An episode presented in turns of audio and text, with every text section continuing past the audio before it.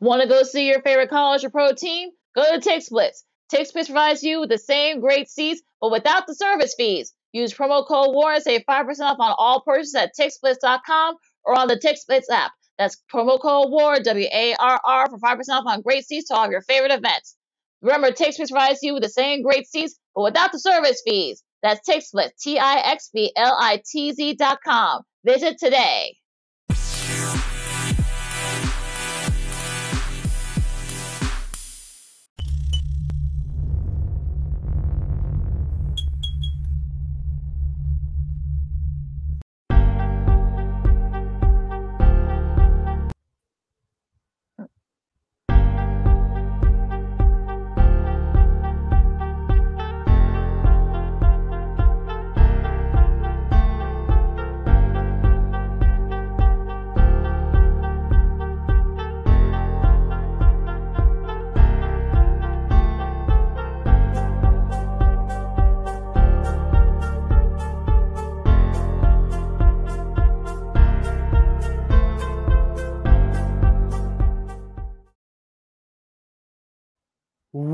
Welcome to the Friday edition of Second City Sports. We're live and in living color right here on Sports Zone Chicago, along with Mr. Lakina McGee, which is she. I am Cindy Brown. Hey, that's me. You can follow yours truly on the Twitter and the IG at SidKid80. Once again, that's SidKid80. That's S I D K I D 80. That's S I D K I D 80. You follow me at Keenan McGee on the Twitter and at Keenan underscore McGee on the IG. Make sure you download that Sports Zone Chicago app. You want to know why? Because we said so. That's why. And also, so you can catch all the Five Live shows throughout the week. You happen to miss them, you can go back and watch them and listen to them at your own leisure, especially during this long Labor Day holiday weekend. So make sure you download that Sports Zone Chicago app today. Make sure you follow Sports Zone Chicago on all social media platforms on Facebook, Twitter, Instagram, and YouTube.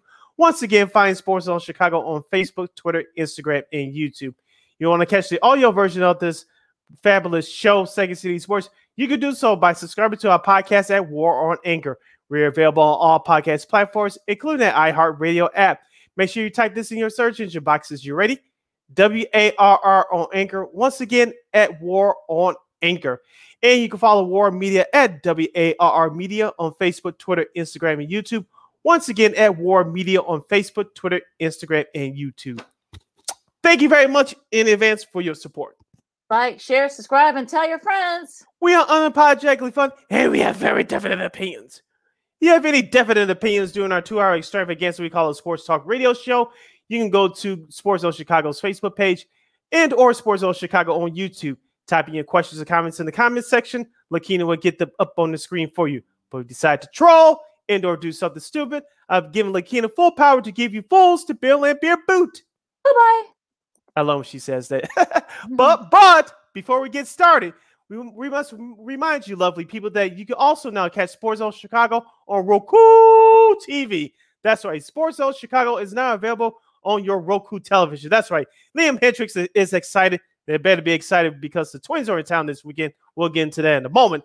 But Roku TV is where you can also catch Sports Zone Chicago. If you already have a Roku television, you're already set. Just tap into the sports folder and download Sports Zone Chicago through that way. If you don't have a Roku TV, that's okay. I know you have a streaming device or two laying around iPad, iTouch, iPhone, your Chromebook, or your laptop, personal PC, computer. Just if you have any of those items, which we know you do, just go to the Apple Store, wherever you Google Play Store, wherever you get your apps just download that Roku TV app and then find and find Sports Zone Chicago through that avenue. So get with the program, get down with the squad. Sports Zone Chicago is now on Roku TV.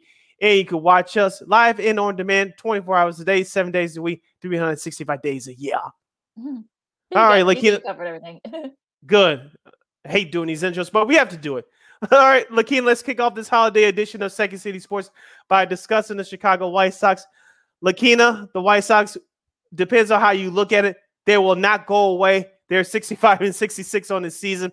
They take the last two games of the Kansas City series, including a seven to one rout of the Royals yesterday, live on YouTube TV. Andrew Vaughn and um, AJ Pollock both hit two run home runs yesterday to break it open for the White Sox. But that's not the story the story came earlier this week uh, before Tuesday's loss to the Kansas City Royals. Tony La Russa is suffering through health problems. He was excused from the game one hour before game time. The White Sox management fumbled it completely. Lucas Giolito said he found out an hour before his start. Andrew Vaughn said after the game on Tuesday he found out via social media. Also, Gavin Sheets said the same thing. Lakina, we'll get into this more deeper later with our guest, Miss Christine Manica from KXRB. But Lakina, listen to what I've been uh, in reading, where I've been uh, consuming the last couple of days of how the White Sox handled it. Uh, they dropped the ball badly. Yeah, they really did. It's on and it's unfortunate because, like I said, we can get more in depth into when we get with with Christine in a little bit. But it, it it feels like I don't know. I know some people, you know, some White Sox fans are kind of like already having those conspiracy theories that oh, they're just trying to make you know something up so that they can that you know Lewis can walk away gracefully. I, I I just don't see them doing something like that. But you know, it, it's uh, you hope you know you hope that you know you wish nothing for the but the best for him. Like you know, you probably weren't a fan mm-hmm. of the, the the job him getting the job, but you don't want to see nothing bad happen to him. I know that um, Andrew Vaughn said in interviews that you know they've he heard, and I think some of the other guys heard that this might be his heart, so it might be heart issues. So who knows? But uh, yeah, it just sounds a little silly to me that that's sort of like you know this is how they that they and the fact that the players didn't know what was happening and they were kind of left in the dark. It just sort of seems a little silly. Yeah, we wish Tony La Russa nothing but the best as far as his health is concerned. We all talked about uh, some of his managerial um, decisions throughout the year. You could disagree with his moves, but like Lakina said, we do not want anything bad to happen to him as far as his health. We want him to live healthy and, and happy for a long time. So Tony La Russa, uh, according to the White Sox, he's out indefinitely. Uh, current bench coach and interim manager Miguel Cairo, who played for La Russa in St. Louis, has uh, is now going to be the manager going forward. The White Sox are 2 0. Lakina, I know it's against Kansas City. I know Kansas City's been a thorn in the Sox backsides for years. But Lakina, I'm not saying give up hope yet. I'm not saying jump back back on the bandwagon. I'm just taking it for what it is. Like I said on our show on Monday, at least for the last two games, they look like the team they looked like last year. yeah, you won two and a half against the Royals. Yippee! Good for you. Good for you. Sorry, sorry. Nope, nope. Not. No, no, no. I mean, look, this, look, sucks. You know, look, we've saw, we've been through this movie. You know, it's gonna be a, it's a repeat. You know, they win three or four, two, three or four in a row. You know, you thought they'd give a little bit of hope, but then they lose three or four in a row. They haven't given me no reason to hope at this point. So, look, you got the Twins. You know, this weekend coming up. I mean, look, the Twins have been, you know, sort of been struggling too lately, so you could probably get mm-hmm. them, you get them at the right time. But again, unless you actually beat the Twins, you beat you know, the other teams in, in your schedule, like you have this. I think they have they have an under 500 record against their division. So outside, you know, with the Twins and the Guardians, they face mm-hmm. them two in a couple weeks. Like, okay, you're four you're four back from the Guardians. Okay, fine. But again, I I said this and I'm going to keep saying it. You need to be consistent. You know, you had three errors yesterday against a better team. They would have made you pay. But the Royals had what, about eight guys on base. So mm-hmm. you could have lost that game easily. So I don't want to hear, you know, folks, you know, folks are saying like they want to keep hope alive. Okay, fine. You're look, you're still a game under 500. You're still four back. You face a twin starting tonight. Like I'm in show me mode. Sorry, show me. Maybe I'll, maybe I'll, maybe I'll, I'll give y'all a chance if you actually show the consistency, which you haven't. Well, the pitching matchups looks like this for the White Sox. Davis Martin will take the bump for the Sox tonight. He lost his last start last Saturday against the Arizona Diamondbacks. It wasn't all Martin's fault. It was bad defense, no hitting. We'll see if that turns around tonight. Tomorrow night on Fox at 6:15, you'll get Dylan Cease uh, taking the hill for the Chicago White Sox, and then Lucas Giolito will take the hill on Sunday. So the White Sox got to make up some ground here. We'll see what happens. You're listening to Second City Sports on Sports Zone Chicago, the Labor Day weekend edition. I'm Sid. That's Lakina. We're talking baseball right now. We'll get into the uh, national side of, of, of baseball the best there was from this week uh, after the break. But Lakina, let's go to the north side. Uh, the the Chicago Cubs, I should say, they'll they're getting set to take on the St. Louis Cardinals starting tonight for their big three game series. Of course, it's bigger for the Cardinals because they're trying to lock down the NL Central. But the Cubs had the day off yesterday, but they were in Toronto earlier this week. Uh, they avoided the sweep uh, against the Blue Jays, but they could have easily won those three games. As we said before, we'll say it again. The, the Cubs do not have enough talent against some of these playoff contending teams, but they do have the heart. They do have the fundamentals down. You have to give David Ross, the manager, credit for that. Yeah, and I think you know they put up a fight those those you know all three of those games. They probably they could have won that that second game too had they you know the bullpen not you know not blown it for them. So I mean I think they were right there. Like I said, they're going to give you know teams fits, you know contending teams fits and such. I mean they play the Cardinals starting tonight. I mean hopefully you can kind of you know get a little bit of a dent there. I'm sure a lot of Brewers fans are going to be cheering for the Cubs. But you know, it's go figure, right? I mean, yeah, I mean, don't never thought that would happen. But yeah, it's it's one of those things where you're you're kind of like, okay, you see what the Cubs have. I mean, you're 56 and 75. I know that the goal is you got about six weeks left. The goal is what about what 63, I guess.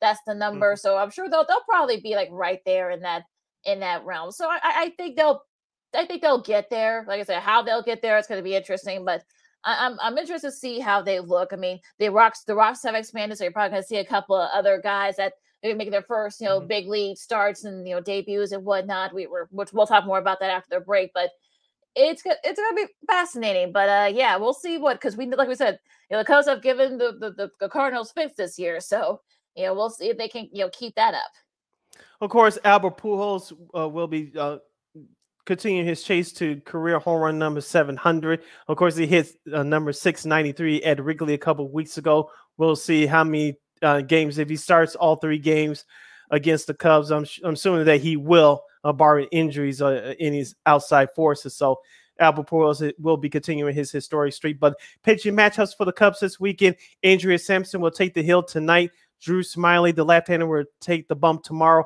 and Marcus Stroman will take the uh, hill for the Cubs on Sunday. Like you know, uh, the the pitching has not been the the starting pitch hasn't been that much of an issue for these last uh, few weeks. Of course, Stroman's been looking okay despite the score. Of course, you have uh, Drew Smyly, a veteran. I really like Justin Steele. I think you could definitely build around for, for the future. But like you said, that bullpen, which we gave him some credit for in the early part of the season, mm-hmm. is really starting to backfire on them now. Yeah, they're starting to kind of show their cracks, and that's not good if you're trying to kind of like play spoiler for some of these teams. So hopefully, like I said, you know, they've actually been pretty good against the Cardinals this year. Mm-hmm. So hopefully they can, you know, they can duplicate that tonight. And uh yeah, we'll yeah, I mean, like I said, I think look, the Cubs are gonna go love to play spoiler for some of these teams. So I'm, I'm wondering like mm-hmm. we'll we'll see what you know what kind of transpires in that three game series over the weekend. Now I know we don't you know, we'll we'll go through like the schedule and stuff like that, you know, over after the break because we started a little mm-hmm. late. But you know, what was your kind of like what caught your eye this week in baseball? Oh, the Baltimore Orioles uh, taking two out of three from Cleveland, helping out the Sox a little bit, but their uh, uh, but their guy, Mr. Henderson, who made his debut at third base on Wednesday, uh, he hit a big two-run home run uh, to uh, to give the Baltimore Orioles that uh, their first win of this of this of that series the other day, and of course they wrapped it up uh, with another shutout win last night. Lakina, as we said before, the Baltimore Orioles uh, they weren't expected to do anything this year.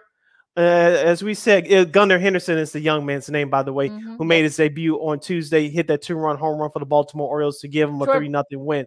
Well, yeah, but first guy to do that since Trey Mancini did it in 2016, yes. and he's also the youngest in franchise history to do it in his debut, his home. Yes. League. yeah. So you know, yeah. lots of history made there. Like I said, you're gonna you're gonna hear these kind of stories a lot over these last mm-hmm. few weeks of the season because you know, look, this is what this is what happens with the rosters. You're gonna get you're gonna get guys that are mm-hmm. just getting a cup of coffee in the majors for the first time. Some you're gonna have you know young guys like Gunnar. You're gonna get older guys too, like you know guys in their 30s that are just you know getting the you know getting their feet wet in, in the big in the big leagues. So you love these seeing these. You love hearing these kind of stories. Yeah, and it's a very cool story. As we said before, Lakina, we said after the first month of the season, after April, that Baltimore wasn't going to be as bad as they were the year before, but nobody had to make uh, uh, making a, a deep push for a playoff spot.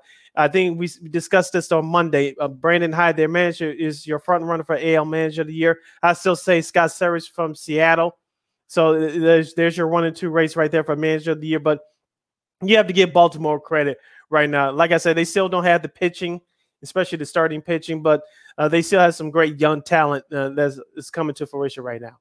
Yeah, absolutely. And uh, we'll do again real quick before we go to break. Albert Pujols hit another milestone home run over the weekend. It's 694th earlier this week. It was against the 45th different pitcher that pulls his home run off of. He homered off the Ross Dwyer this week in his career, passing Barry Bonds for the most all time. The fact that he's still doing this at age 40, I think, mm-hmm. you know, is a testament to, I guess, his fitness and other stuff too. So that's going to be you know very interesting to see, and we'll we'll see how they do against how he does against the Cubs this weekend. Yep, we'll see what he does against the Cubs uh, coming up this week. As we mentioned before, the Brewers and Cardinals are in the battle for the top spot in the NL Central. It's the bottom of the hour. We have to take our two and two timeout, but when we return, we'll give you the national schedule for for the for the rest of baseball for this upcoming weekend. I have a complaint about a certain East Coast team. I think you know who I'm talking about, Lakina. We'll get into that. And of course, uh, there's a lot of college football that the rest of the nation uh, missed last night. We'll give you our our uh, reviews on that. And there's a bunch of big games that will be starting tomorrow and throughout Labor Day weekend as week one of college football is upon us. I'm Sid. That's Lakina. You're listening to the Labor Day weekend special edition of Second City Sports right here, live and in living color on Sports Zone Chicago. Progressive presents the Sports Flash on the Sports Zone Chicago. Light day around baseball today. Cleveland at Detroit. The White Sox visit Kansas City. The Cardinals are at Denver. The Astros host the Rangers. The Red Sox at home against the Orioles. The Cubs take on the Reds in the Field of Dreams game in Dyersville, Iowa. The NFL preseason kicks into high gear this week. Tonight, the Giants visit the Patriots while the Titans head to Baltimore. Tomorrow, the Falcons visit the Lions. The Browns are at Jacksonville. The Jets visit the Eagles. The Cardinals at Cincinnati. The Packers are on the road at San Francisco on Saturday. Carolina at Washington. Kansas City at Chicago. The Bills host the Colts. The Bills, the current favorite to win the Super Bowl. The Seahawks visit the Steelers. It'll be the Dolphins at Tampa. The Texans hosting the Saints. The defending Super Bowl champion Rams battle the Chargers at SoFi Stadium. Denver at home against the Cowboys, while the Raiders host the Vikings. For lightning fast sports updates, download the Score app. It's free and one of the most popular sports apps in North America. I'm Chuck Sanders. That's the Sports Flash on the Sports Zone Chicago. With our newest unlimited plan, everyone's welcome. Introducing Welcome Unlimited from Verizon for just $30 a line per month for four lines with autopay plus taxes and fees. Our best priced unlimited plan ever. Did he say $30? Yep, $30 a line for the whole family. The network you want, the price you love. Switch to Verizon today. Paper free billing required. Unlimited 5G nationwide 4G LTE. In times of congestion, your data may be temporarily slower than other traffic. All smartphone lines on the account must be on Welcome Unlimited and are eligible only for select promotions. Includes domestic talk, text, and data usage only. Data roaming at 2G speeds. If this were a Reese's TV ad, you'd be staring at a Reese's peanut butter cup. And sure, my voice is peanut buttery smooth, but still, you need to see the peanut butter cups, right? No? I can really just say Reese's and you'll go get some? okay. Reese's. Reese's. Reese's. Really working, actually. Reese's. Reese's. This, I'm on to something. Reese's. Reese's. Reese's. Reese's.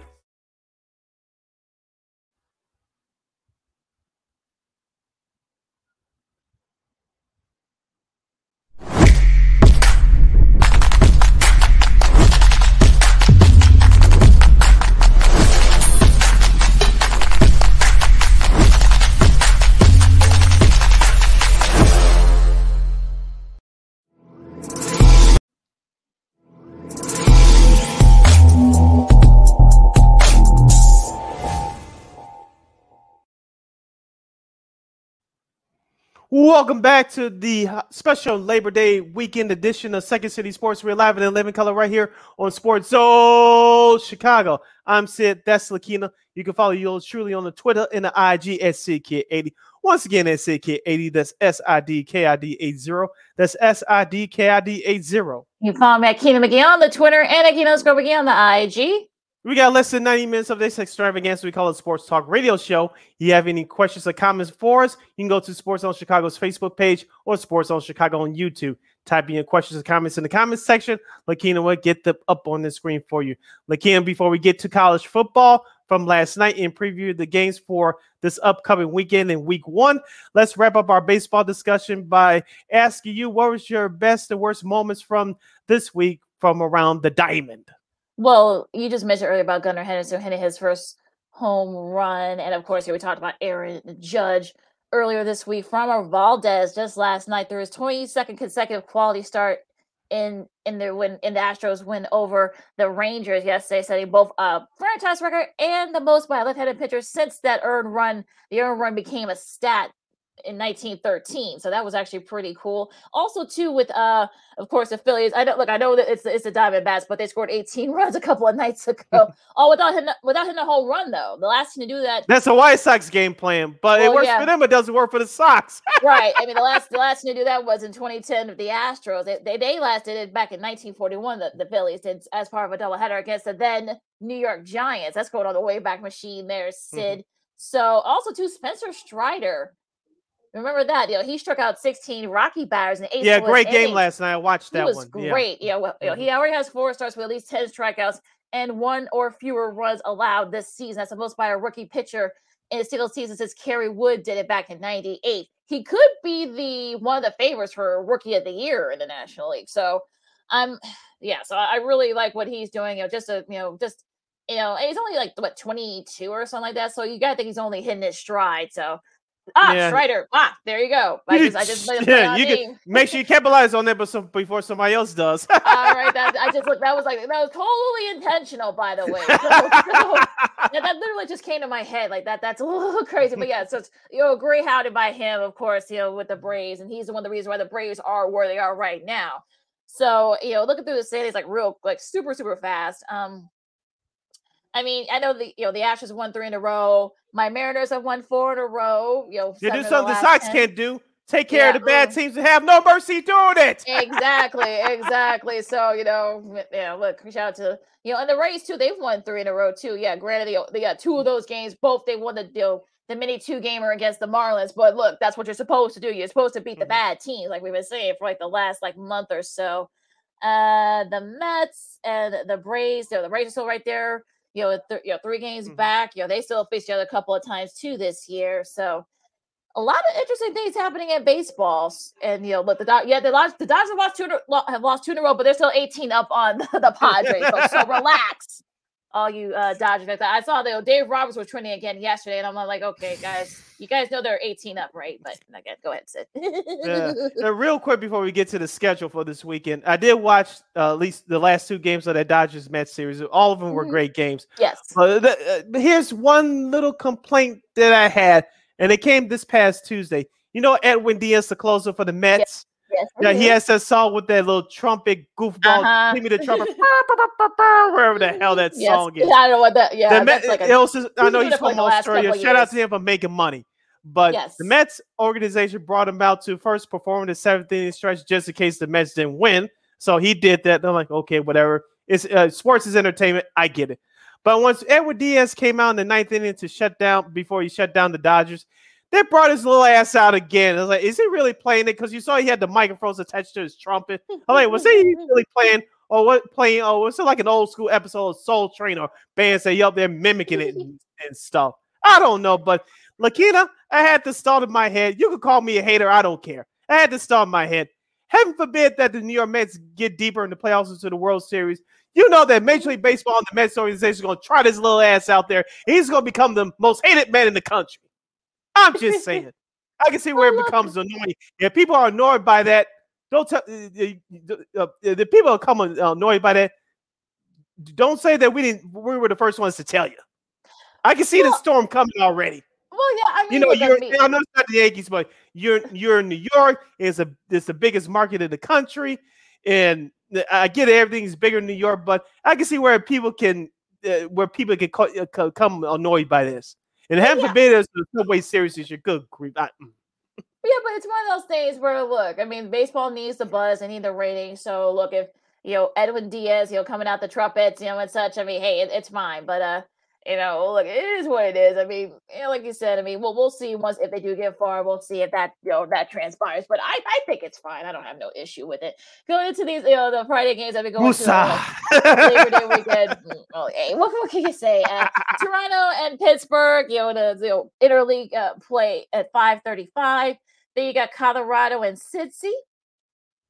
Oakland and Baltimore. Baltimore trying to keep themselves in the AL mm-hmm. wild card contention. Kansas City and Detroit. Who cares?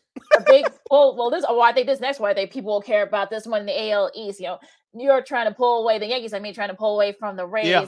That's six ten that they start their Rays been hot. They start the Marlins this week. Yeah, Seattle uh, continues their uh, East Coast trip. They face the Guardians. I know. Let's go Mariners. I don't know. Sox going to be cheering for the Mariners. Yeah, yeah. Texas and Baltimore. Nah. Washington and the and the Mets. Yeah, we'll see Mr. Diaz. We're going to be seeing a lot of that, especially with the Nash them facing the Nationals this weekend at Citi Field.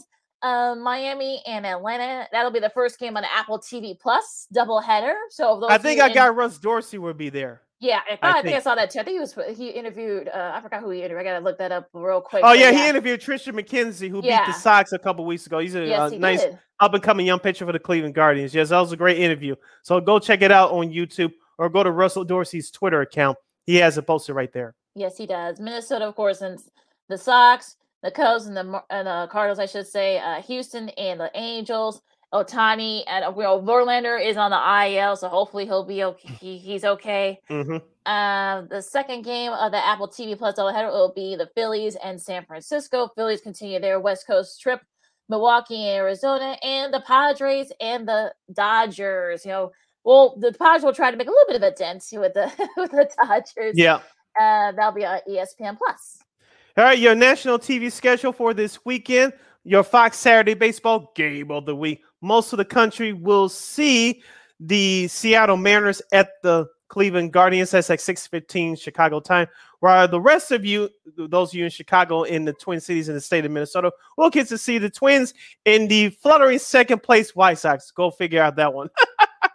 so I know Fox is changing and said they're waiting for next weekend for the NFL, but that's a whole nother story. As far as Sunday, I believe this is their last broadcast of the season. Sunday morning baseball on Peacock at 11:05 Chicago time. We'll have Toronto at Pittsburgh. Of course, on ESPN Plus on Sunday will be uh, Florida. Uh, sorry, the Miami Marlins at Atlanta, and then for Sunday night baseball, San Diego at LA to take on the Dodgers.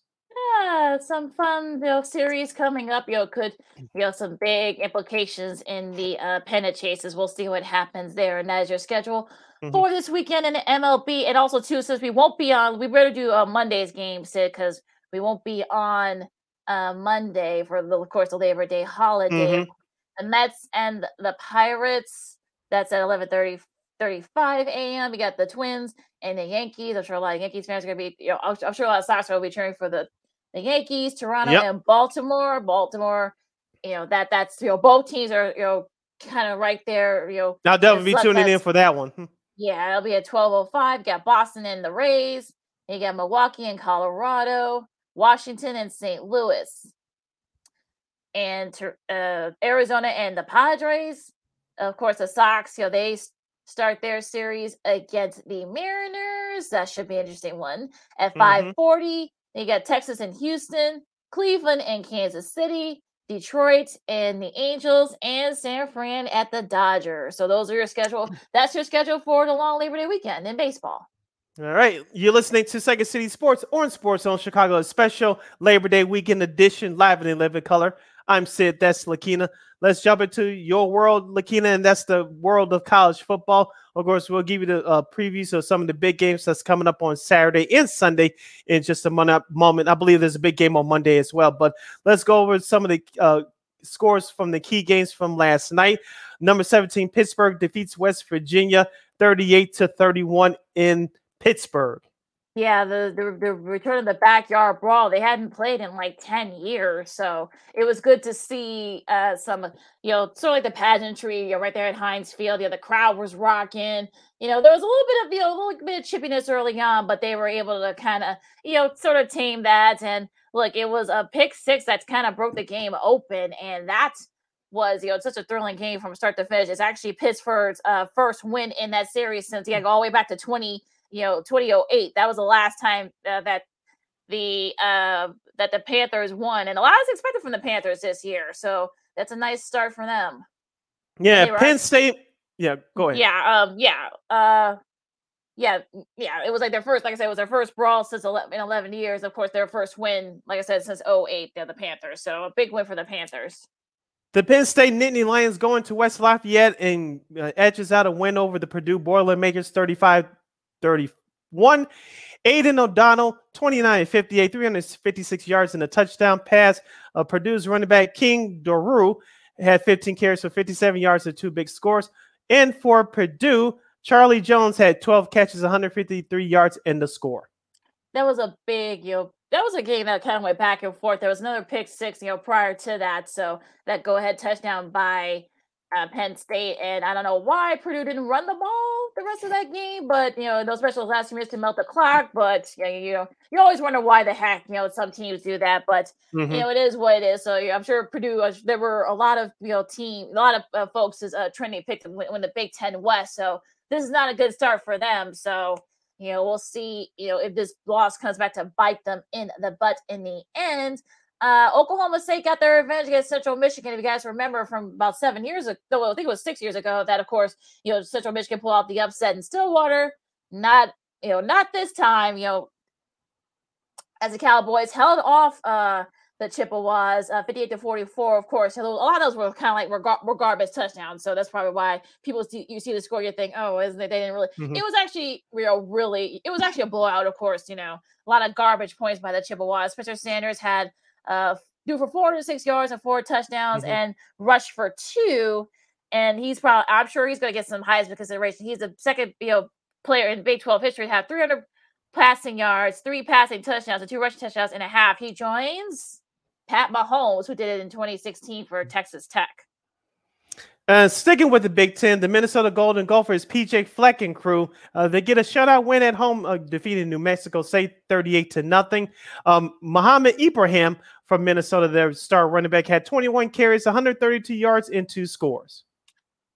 Northern Illinois held off Eastern Illinois 24, uh, 34 27, I should say. So yeah, that was a nice start for them. A lot of I think they're I think they're picked to win the MAC, their division, the MAC. So mm-hmm you know, they kind of came out of nowhere last year. They got a lot of those guys back. Rocky Lombardi, who I'm sure is you know getting a lot of consideration, maybe not highest consideration, but definitely for MAC Player of the Year. He had only 192 yards and one touchdown. It was actually the run game that definitely helped them out. They you know combined for three touchdowns apiece. Uh, Mason Blackmore, Antario Brown, and Harrison Whaley each had a t- rushing mm-hmm. touchdown mm-hmm. apiece. So that helped Northern Illinois in their win over the Panthers of Eastern Illinois. The Fighting as I call him. San Jose State uh, defeated Portland State 21 to 17. The Spartans were leading 14 to 7 at halftime. Portland State came back with 10 unanswered points. Of course, San Jose State scored the game winning touchdown with seconds remaining. And shout out to our girl, our home girl, friend of the show, Chicago's very own Kylan Mills for from KRON News 4 out there in the Bay Area. Uh, she did the sideline reporting for uh, NBC Sports Bay Area last night for the San Jose State uh, broadcast. Yeah, so I guess a little bit of that game too. A nice showing there from San Jose State. I'm surprised you didn't mention your uh your buddy Herm Edwards had a nice start. Of course, it's Northern Arizona, they're FCS, but still, you know, still a great mm-hmm. start nonetheless. Uh, 40 to three, you're doing what you're supposed to. Emory Jones, who's the uh, transfer, of course, from Florida, 152 yards, you know, no touchdowns, but it was actually the run game. Uh, uh Xazavian Valladay, I actually can't believe I got his name right. He rushed for 116 yards and two touchdowns. And of course, you know, Jones rushed for two touchdowns as well. Those were really, really, really his big numbers. So, you know, you know, the Sun Devils do what you're supposed to do to your in-state rival that you're way better than and being a pretty easy. Also, Wake Forest won the game. Also, to Tennessee has a nice start mm-hmm. as well. Also, Mizzou, our buddy Mike Berman, that's his alma mater from ABC uh, 5 Chicago. Yeah, friend uh, of the show. Yep. Yeah, defeated La Tech 52 24. And yeah, Fresno State with a great start in their campaign. Uh, they beat Cal Poly 35 7. All right, you're listening to Second City Sports on Sports Zone Chicago, the holiday weekend edition. I'm Sid Deslakina. We're continuing to um, now we're going to preview some of the big games as Week One of college football will get underway this Saturday, tomorrow, and let's start out with some of the key games that that you you will be watching at 11 o'clock on these are the these are the games for Saturday now at 11 o'clock local time on ABC. Colorado State will travel to uh, the big house to face the number eight ranked team in the nation, the Michigan Wolverines. Michigan is favored by 30 and a half.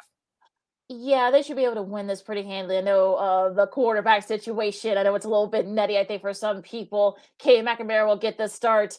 Uh, you know, they have a pretty. I don't want to say they have an easy schedule, but they kind of like a pretty, you know, interesting schedule until they mm-hmm. start Big Ten play.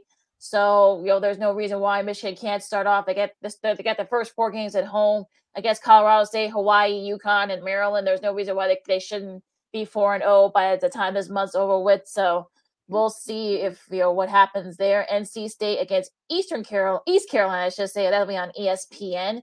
Just note that game, uh, Michigan uh, Colorado State game will be on ABC. Uh, yes. FS1, you got South Dakota State and Iowa, Buffalo and Maryland. ACC got Ruck. This ACC never got Rutgers and Boston College. North Carolina gets Appalachian State. That'll be on ESPNU. Hopefully, you know, UNC kind of avoids the upset there. That's, that that place in Boone, North Carolina, they're going to be rocking it at Kidd Brewer Stadium. So they, they better be ready. Yes, they better be ready. Let's jump ahead to the afternoon portion of the schedule for Saturday tomorrow, 2:30 p.m. on ABC. We have number 11, the Oregon Ducks will be traveling east to face the number three in uh, defending national champion Georgia Bulldogs. That game will take place at the Mercedes-Benz Dome. Yeah, and I'm sure that I'm sure I'm sure Oregon will probably uh, be having a, to have some of their folks there, but yeah, I'm sure it's going to be definitely be a, a pro Georgia crowd. You know, Georgia to begin their title defense. You got Dan Lanning, who's now the new head coach mm-hmm. over at Oregon. We'll see how they look. It's going to be a not really most for the most part a pretty you know sort of the same kind of like know guys there. So we'll see how they do against a totally different scheme and both offense and defense. So it should be interesting, interesting game there. You got Miami, of course, Mario Cristobal, former head coach over uh, Oregon. He's back. Mm-hmm. Of course, they host Bethune Cookman. That'll be an ACC network game. A lot of people think Miami have a shot of winning the Coastal. So, you know, yeah, they, it's I know, but you had to be a down year for the ACC. So let's see if they can take advantage. UTEP and Oklahoma. Of course, Brent Venables is back at Oklahoma as well. That'll be on Fox, you know, 2.30 game on Fox. You got Houston and UT San Antonio, the Roadrunners. Beep, beep. Uh, that'll be on CBS Sports Network at 2.30. Should be a fun one there. Uh, Arizona and San Diego State will be on the big CBS network at 2.30. So the Mountain West, gets, West Coast uh, teams getting some love there. Of course, you got um, Brad Nessler, Gary Danielson, and now Jenny Dell will be making her debut with the crew. Yeah, you know the sidelines. Yeah, you know CBS is getting their freeway feet wet with those West Coast games because they're mm-hmm. preparing themselves for that Big Ten deal that's going to kick in in a couple years. Yep.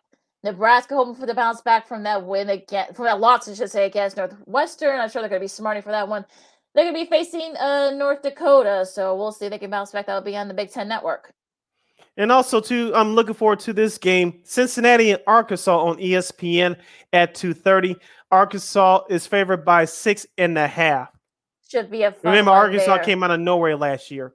Yes, they did, and a lot expected from Arkansas this year too. So mm-hmm. we'll see. And of course, you know, you know, Cincinnati got a new quarterback. You know, of course, Spencer Rattler is you know gone into the NFL. So we'll see if he can the new quarterback can you know get you know things going. And so I think there's I think there's still a fight there for the quarterback spot there. Mm-hmm. But uh, BYU against South Florida that'll be on ESPNU. Uh, let's see here. Yeah, USC. Morgan State versus Georgia Southern live on ESPN three at five o'clock. Some HBCU football should be interesting there. Uh, USC, yes. of course, uh, Lincoln Riley makes his debut. That'll be on Pac-12 Network, whatever's up with that. Uh, against they host Rice. So, yeah, what's left of it? yeah, I'll say. Well, they they face Rice, so we'll see what happens. Uh, there, uh, Utah and Florida. A lot of a lot of things are expected from Utah this year, and this is going to be their 1st mm-hmm. big test going to Gainesville. So it'll be interesting to see if Kyle Whittingham. They got a lot of their guys back from last year, and like I said, there was a lot of uh, things expected for them. I'm talking about uh, Utah. So they get a, they get the first big test early on. Of course, you know Billy Napier takes over at Florida, mm-hmm. so I'm sure he'll have his guys ready for that matchup. And uh, I'm not going to say it's going to be an upset, but don't be surprised if there is. Yeah, Utah's favored by three. The over over and under total is 51 and a half uh, like you said, Utah, uh, people expect big, th- big things from them this year coming out of the Pac 12.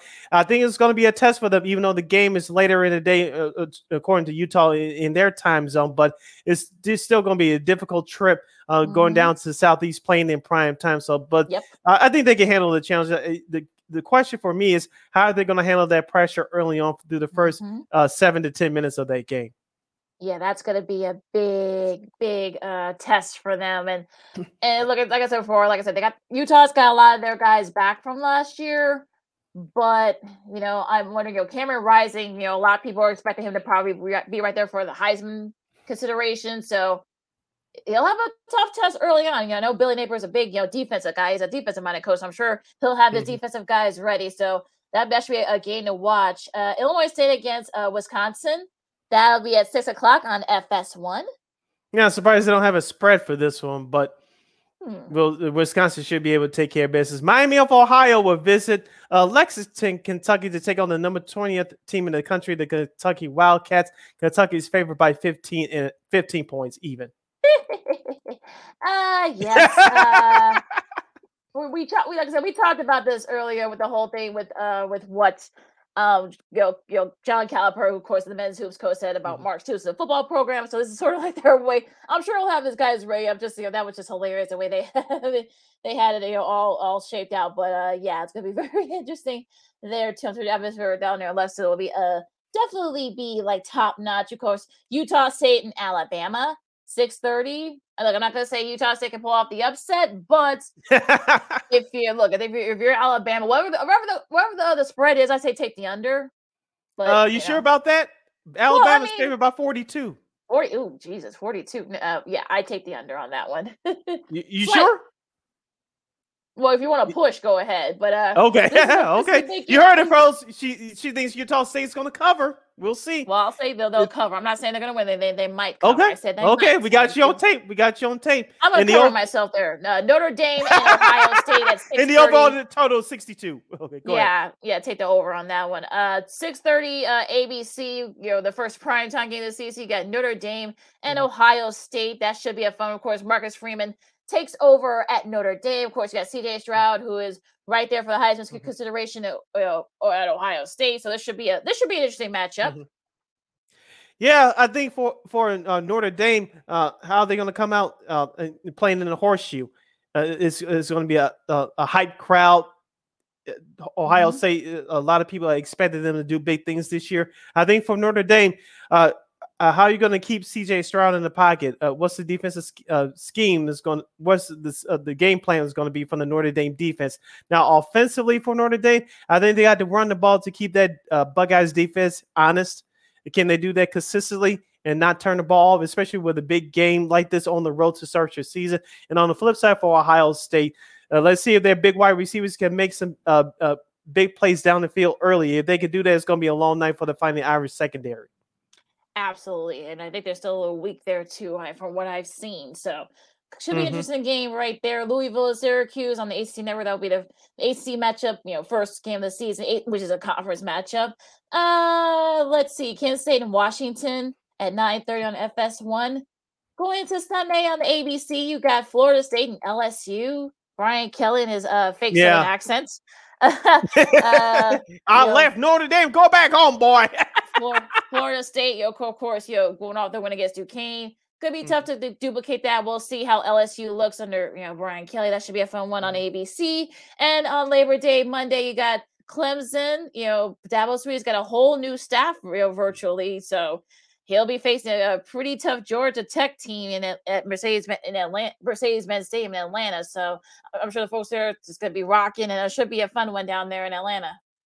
Yes, it's always fun when the SEC teams meet, and I know it's SEC versus ACC with this matchup, but it is always it's always fun. Lakina, we talked about this last year. Clemson had an off year. Dabo Swinney uh, uh, needed to reload on some time. Looks like he did. Let's see if they can show it on the field. Could it be enough to get them back to the national championship uh, playoff picture? We we shall see. We have a long ways to go with that, but they should start out strong on Monday. Should be it just should be a fun one there. Uh, let's go to the games for tonight. So you got Western Michigan and Michigan State. That's at six o'clock on ESPN two. On the AC Network, we got Temple and Duke. You've got Tech, Tech Tennessee Tech, I should say, against Mhm. Kansas and Illinois, hoping to go two and zero against Indiana. That's gonna be their first game. That'll be on FS. That's gonna be tough for Illinois. I think I have Indiana in that one. Indiana's favored by excuse one point. Well, yeah, that should. So that is- basically Vegas is telling you it's a toss up. Yes, it is. And also TCU and Colorado, an old Big 12 matchup on ESPN at 9 o'clock. So I'm definitely going to be staying up watching for that one. Yep, yeah, that's right. Uh, West Coast football is your specialty. So if you follow Lakina on Twitter at Kina Keena underscore McGee, Kina No McGee underscore. on If I said no underscore. no underscore, okay, Kina McGee on Twitter, uh, she'll have a lot to say. well, yeah, as I said, I'm trying not to take a, I'll probably have to take a nap during that before that game comes on. Little quick yeah, like I said, at Western Michigan, Michigan, Michigan State game, if you're watching it, I think that'll, that'll be a perfect time to take a nap. maybe, maybe so. But uh, yeah, we'll, we'll see if Mel Tucker and his guys, of course, you know, no Kenneth Walker Jr. So you know, you gotta wonder who's gonna be the running back there, who's gonna kind of take over that, you know. But yeah, so really great games to start off the you know, week one in college football. So in Labor Day weekend, so it's exciting. Yes, I know it's exciting for you. It's exciting for college football fans. So there's plenty of games to choose from, plenty of games to watch for. It should be an exciting start to the 2022 uh, college pigskin season. And I remember what said that, Sid already, Sid already said he's going to watch more college football. So I ain't say all that. I usually watch one big game a week. Just, I don't know if I'm gonna switch it out to two. We'll see. But you know, I usually watch one big game a week. A week so that's gonna be yeah. We'll see you about do two. To get him to do two. That that's gonna be the thing. it's a process, folks. Baby steps. Baby steps. Hour number one in the books. Hour number two straight ahead. As you're uh, listening to a special edition of Second City Sports, the Labor Day weekend edition. When we return, the Bears will have a new president. Question mark. Dot dot dot dot. Also, there was a big trade that happened in the world of NBA basketball. And our girl Christine Manica will join us to give us her take in sports, the White Sox, entertainment, and more. And plus, we'll have some other grab bag subjects. I'm sure is going to get us all caught off guard. I'm Sid. That's Lakina. You listening to Second City Sports live in living color right here on Sports Zone Chicago. Progressive presents the Sports Flash on the Sports Zone Chicago. Light day around baseball today. Cleveland at Detroit. The White Sox visit Kansas City. The Cardinals are at Denver. The Astros host the Rangers. The Red Sox at home against the Orioles. The Cubs take on the Reds in the Field of Dreams game in Dyersville, Iowa. The NFL preseason kicks into high gear this week. Tonight, the Giants visit the Patriots while the Titans head to Baltimore. Tomorrow, the Falcons visit the Lions. The Browns are at Jacksonville. The Jets visit the Eagles. The Cardinals at Cincinnati.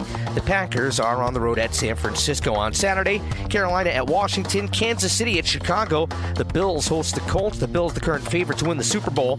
The Seahawks visit the Steelers. It'll be the Dolphins at Tampa. The Texans hosting the Saints. The defending Super Bowl champion Rams battle the Chargers at SoFi Stadium. Denver at home against the Cowboys, while the Raiders host the Vikings. For lightning fast sports updates, download the Score app. It's free and one of the most popular sports apps in North America. I'm Chuck Sanders. That's the Sports Flash on the Sports Zone Chicago.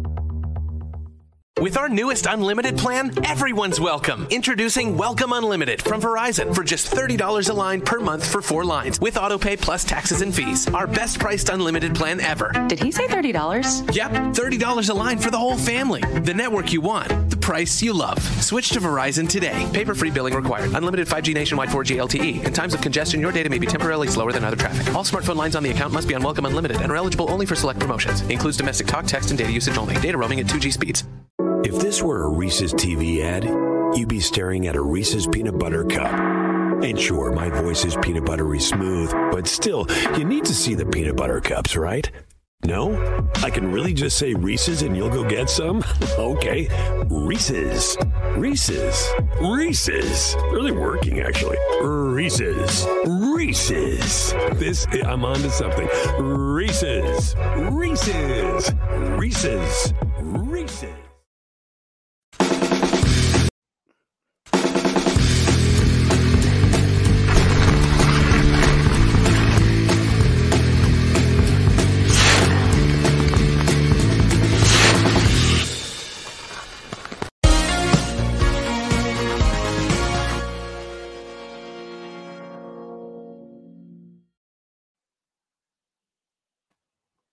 Welcome back to hour number two of Second City Sports, our special Labor Day weekend holiday edition. We're live in living color right here on Sports Zone Chicago, along with Miss Lakina McGee, which is she.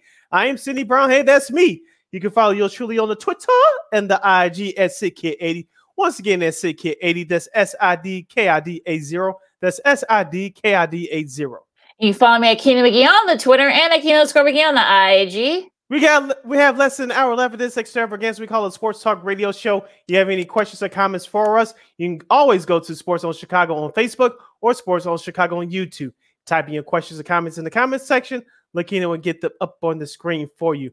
And we must give you this reminder that you can now catch Sports Zone Chicago on Roku TV. All That's right, what, like yeah, that's right. We are we are available on Roku TV live and on demand 24 hours a day, seven days a week, 365 days a year. All right, yeah, let's say make sure you check us out there. So, yes. so big news came across the wires on uh, about a little over an hour ago. Of course, you know, shout out to Dan Pompei for first bringing this up. But Ted Phillips, the longtime president over with the Chicago Bears, has announced that he's going to retire after the season. I know that um, a lot of folks are kind of wondering, like, okay, what does this actually mean? I know some people want to, you know, have a little bit of, you know, are celebrating, you know, they're doing the dance. Our buddy Matt Peck from CHGO said, you know, he usually goes on his Twitter breaks this time of year. So he said, oh, okay, this is great news. And then, okay, back to the Twitter break. So, you know, for, I, I, I kind of feel like, okay, he's been there since the late 90s. And I'm like, you know, it, it's look. I, I like the fact that maybe you know. I know some people are saying, could this this this ensure uh, the Bears move to Arlington Heights? That's a whole different subject. We yes, we'll probably talk about that next week.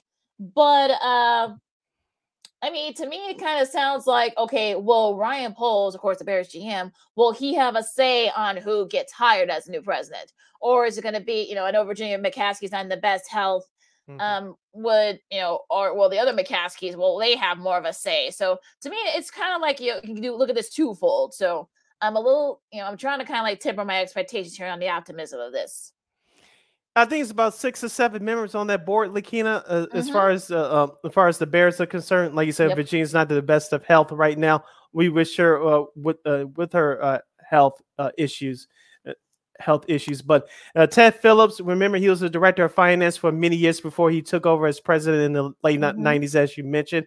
Uh, two things he did significantly significantly here. He got that um not dome, but he got that little spaceship, as people called it prior yeah. to the 2003 season, yeah. put it in between the uh, colonnades mm-hmm. at Soldier Field. Yep. That was battling old Mayor Daley at the time. Go do your research, as Lakina always says. Google is your friend. And then as you brought up just a moment ago, many people think this is sure of the Bears move to Arlington Heights. Yes, it does. As we talked about over the past year, Lakina, when the news came out, the Bears had purchased a bid to to play uh, for that land out there in Arlington Heights with that old uh, Arlington racetrack. Mm-hmm. The Bears didn't do it to waste time. They knew that they had prime real estate there. So we all knew at that time that the Bears are going to Arlington Heights. It's just not been uh, been official yet. But once we heard that news a little bit over a year ago, we knew that the Bears are going to Arlington Heights. Ted Phillips stepping down. I, I said this to a couple people on Twitter about an hour or two ago. Uh, ago, Ted Phillips financially, he'll be fine. This is his loving party gift of putting the Bears in the best position to move to Arlington Heights. He's going to be fine. Uh, his lovely parting gift is his retirement. He's going to have more than a gold watch. I'm sure he has everything that he needs, and he's going to get, I'm sure, a little bit more residuals under the table once the Bears officially build that new stadium in Arlington Heights, probably within the next five or six years. Yeah, it'll be interesting to see because they actually are supposed to be presenting that. I think either I think later today, if I'm not mistaken. So it'll be interesting to see how you know it's going to get a little bit you know kind of dicey there. And I look, we've seen you know Phillips make like not the best moves. You know, we've seen mm. make some okay moves and, and such, but uh, you know, that that whole thing is gonna be interesting to see how all this sort of like kind of like, you know, can you know kind of convey. So, you know, he's only the first first the fourth person to serve as president of the mm-hmm. organization mm-hmm. since the in the whole existence. You know, the Bears have been existing for over hundred years. So but he's only the fourth person, you know, to be the president. It'll be interesting to see how this goes. Like I said, it'll be interesting to see how much of a say Ryan Poles will have because he's going to be, you know, reporting to whoever, to, directing to mm-hmm. whoever, mm-hmm. you know, whoever the pres- new president is. So that's going to be a, a different, whole different, you know, sort of thing right there. Uh, like you said, Matt, um, Matt Eberflus and, and, Ryan Poles are trying to get this uh, franchise franchise off the ground as far as on the field is concerned. But whoever the next team president is going to be, hopefully they'll have a football background and not a finance background uh, message to all you professional teams out there do not hire a director of finance to be a president of your team it does not work now with that being said hopefully uh, someone who has a strong football background as far as personnel is concerned uh, uh th- there'll be a start right there and, mm-hmm. and they can work together work well with ryan poles um, and uh, that'll be great but uh, it's going to be a long process I don't know how long it's going to take. I'm assuming I know Ted Phillips is going to mm-hmm. retire at the end of the season, but you would think they'll uh, that the Bears, if they're smart, they'll get their search on now. but we know the Bears aren't that smart, so who knows? I mean, I, Damn. I, I, been, yeah, I've been, yeah, I've been, yeah, I've been trying to uh, look at uh, Courtney Cronin, who does, who's doing, a, who's doing a great job hmm. uh, covering the Bears for ESPN uh, Chicago. Of course, you know, you guys can hear on ESPN Radio as well. I haven't mm-hmm. seen anything from from her. I haven't seen anything from our buddy Mark Grote from 670 Score or you know Chris Emma who does the 670score.com's mm-hmm. uh, website you know, or any of the other people there. I've seen that, you know, Brad Biggs, you know, I haven't seen anything from him either about some names of Florida out war. Like, I'm sure this is probably, well, we, we might see it maybe as the week goes on as the Bears prepare for their game against San Fran, you know, next Sunday. But I'm sure we'll be hearing some names and such. You know, like you said, hopefully they get somebody who has a, a sports background at the very least. Doesn't maybe not necessarily football, but at least has a sports background. So yep. that's you know maybe you think you think they'll hire the same committee that hired John Fox. You never know with this a bunch, bunch. of old people. Let's see. Let's get Bill Polian. Uh, what was that guy's name that helped get John Fox in here? Ernie Accorsi. Ernie Accorsi. Let's see. see, see. Here's here we have. We have Ernie Accorsi. We have Bill Polian. Can we get Marv Levy, who's from Chicago?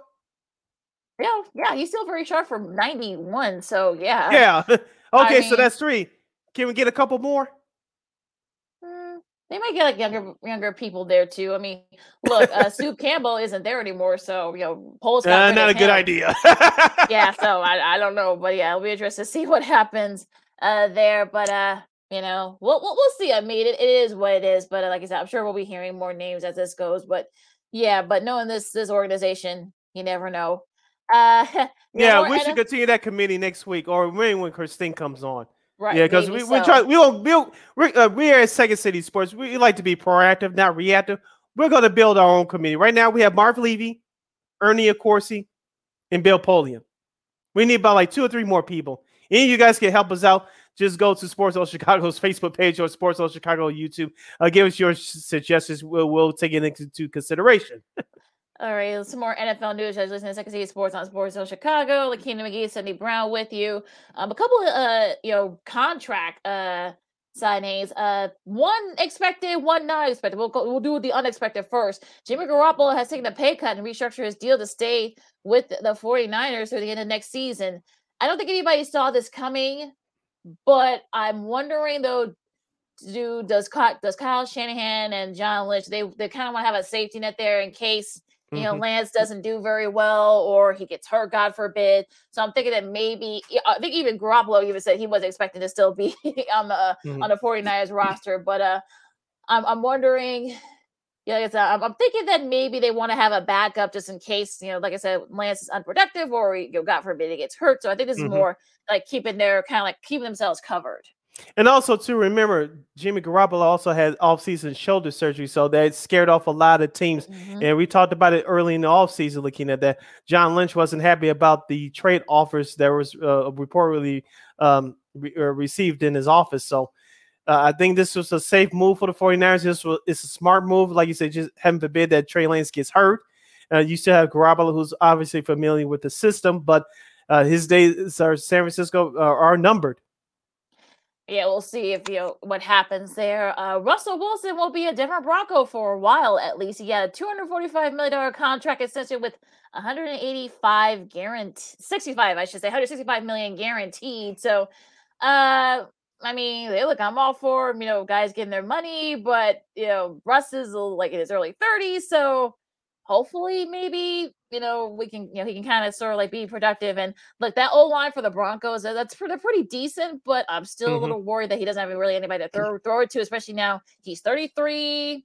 You know, he's not as young as he, I'm sure there's been a lot of wear and tear in that body already. So what do you think yeah. about that? What do you think about this that new contract of Wilson's?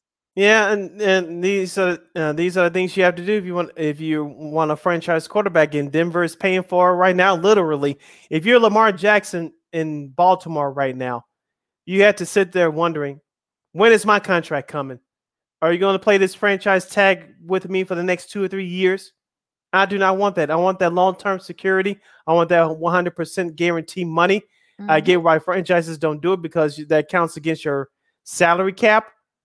But if you're Lamar Jackson's in there, my time is here. My time is now. When is it coming in terms of my long term guarantee contract?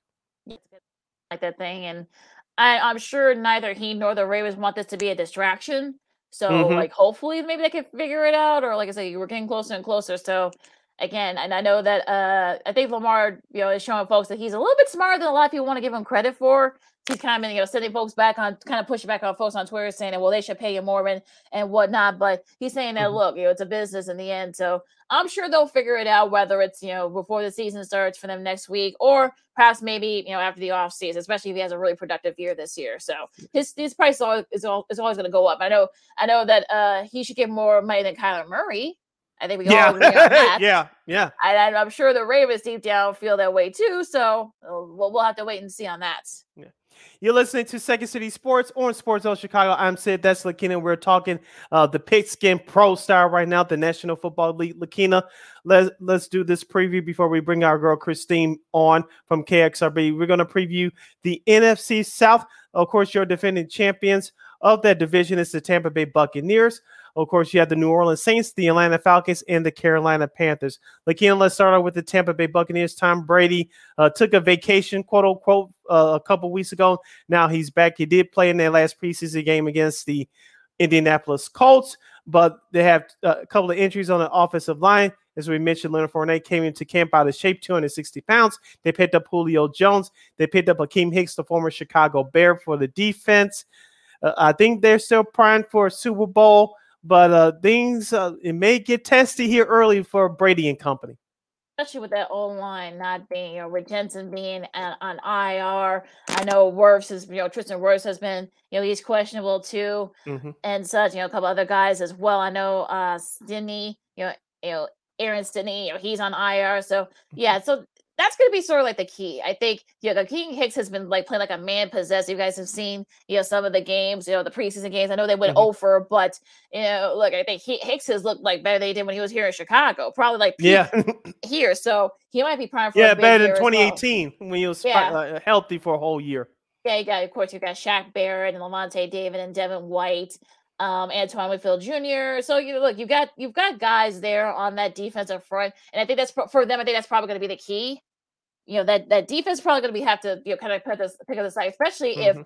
you know Brady's going to end up you know being thrown around like a rag doll. So hopefully, and you know he's 45 now, folks. So unfortunately, he can't. Mhm. He wasn't that mobile anyway. Of course, they also got Kyle Rudolph as well. So you wonder like, will he have some you know somebody somebody to throw to? Of course, you know with Julio Jones and and such. So um, I'm wondering like, of course, you know Todd Bowles takes over, of course. As the uh, new coach, so I'm sure he's gonna. The defense is gonna be fine. I'm not worried about that. It's gonna be really gonna be the offense for me when it Mhm. comes to the Bucks. Yeah, and Brady health as well, especially with, as you mentioned with questions on the offensive line.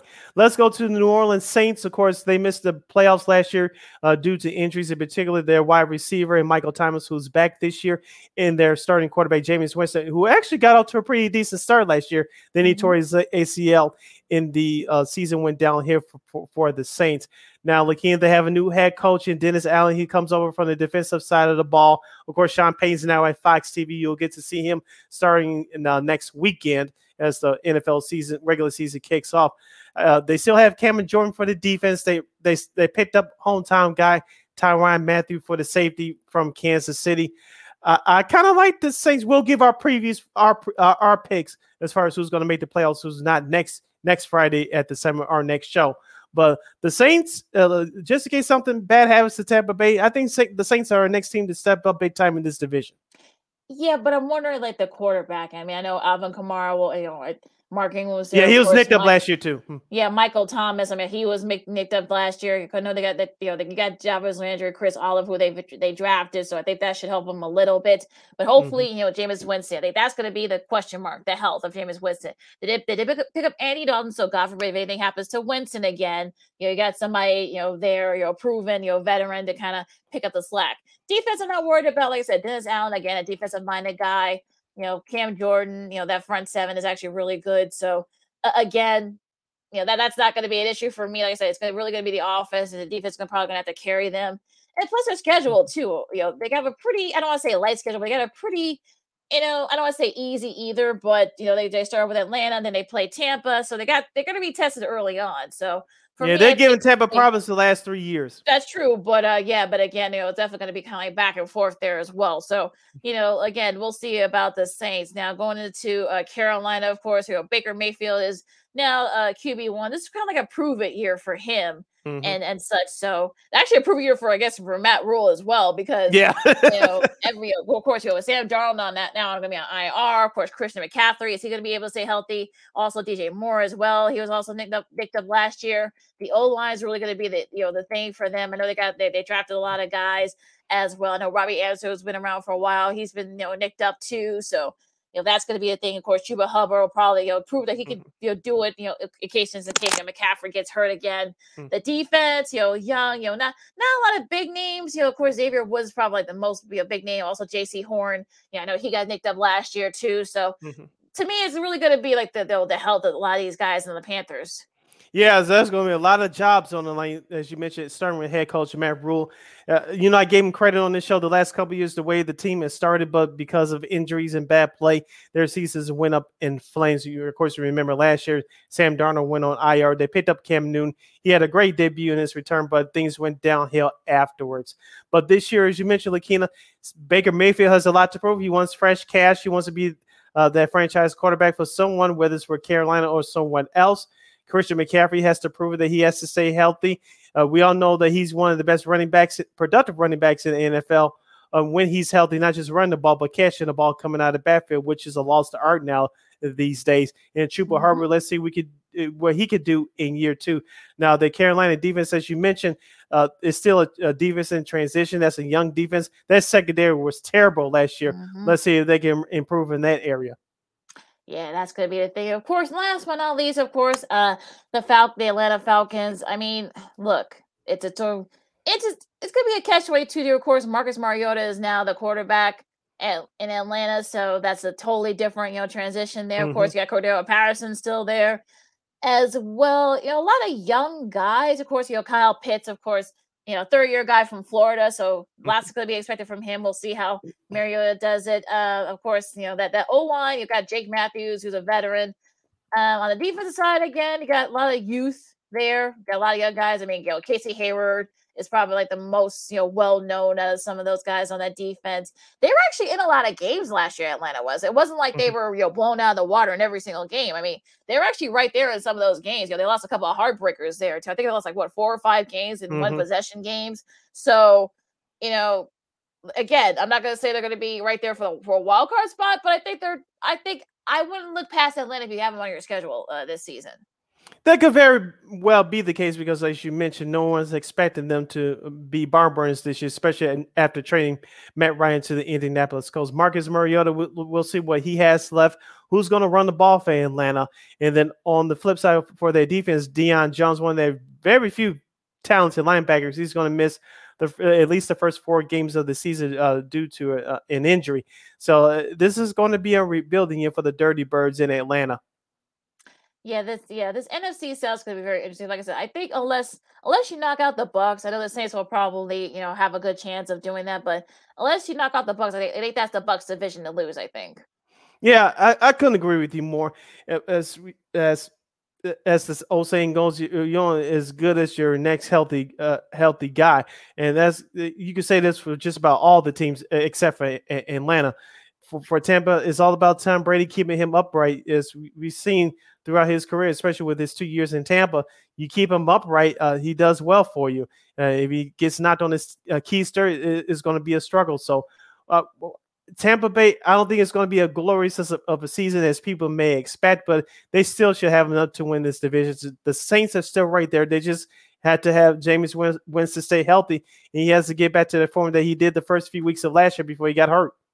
Yeah, I mean Tampa led in total offense. Well, they were right there, right behind Dallas in total mm-hmm. offense. You know, they, you know, Cowboys had the Cowboys had the edge in yards last year. So, I mean, like I said, I, I think you know that O line is going to be the key, and I think that's going to be sort of like the thing. I mean, mm-hmm. will Leonard Fournette? I mean, once he starts, you know, getting, you know, getting into shape, yeah, you know, we we we've seen that so far. You know, this training camp. I mean, if I think the running backs are going to be probably going to be used a little bit more. I know we'll, we might see Julio Jones a little bit. Yeah, I know he played a little bit of running back as well. So it's going to be very interesting in that, that NFC South.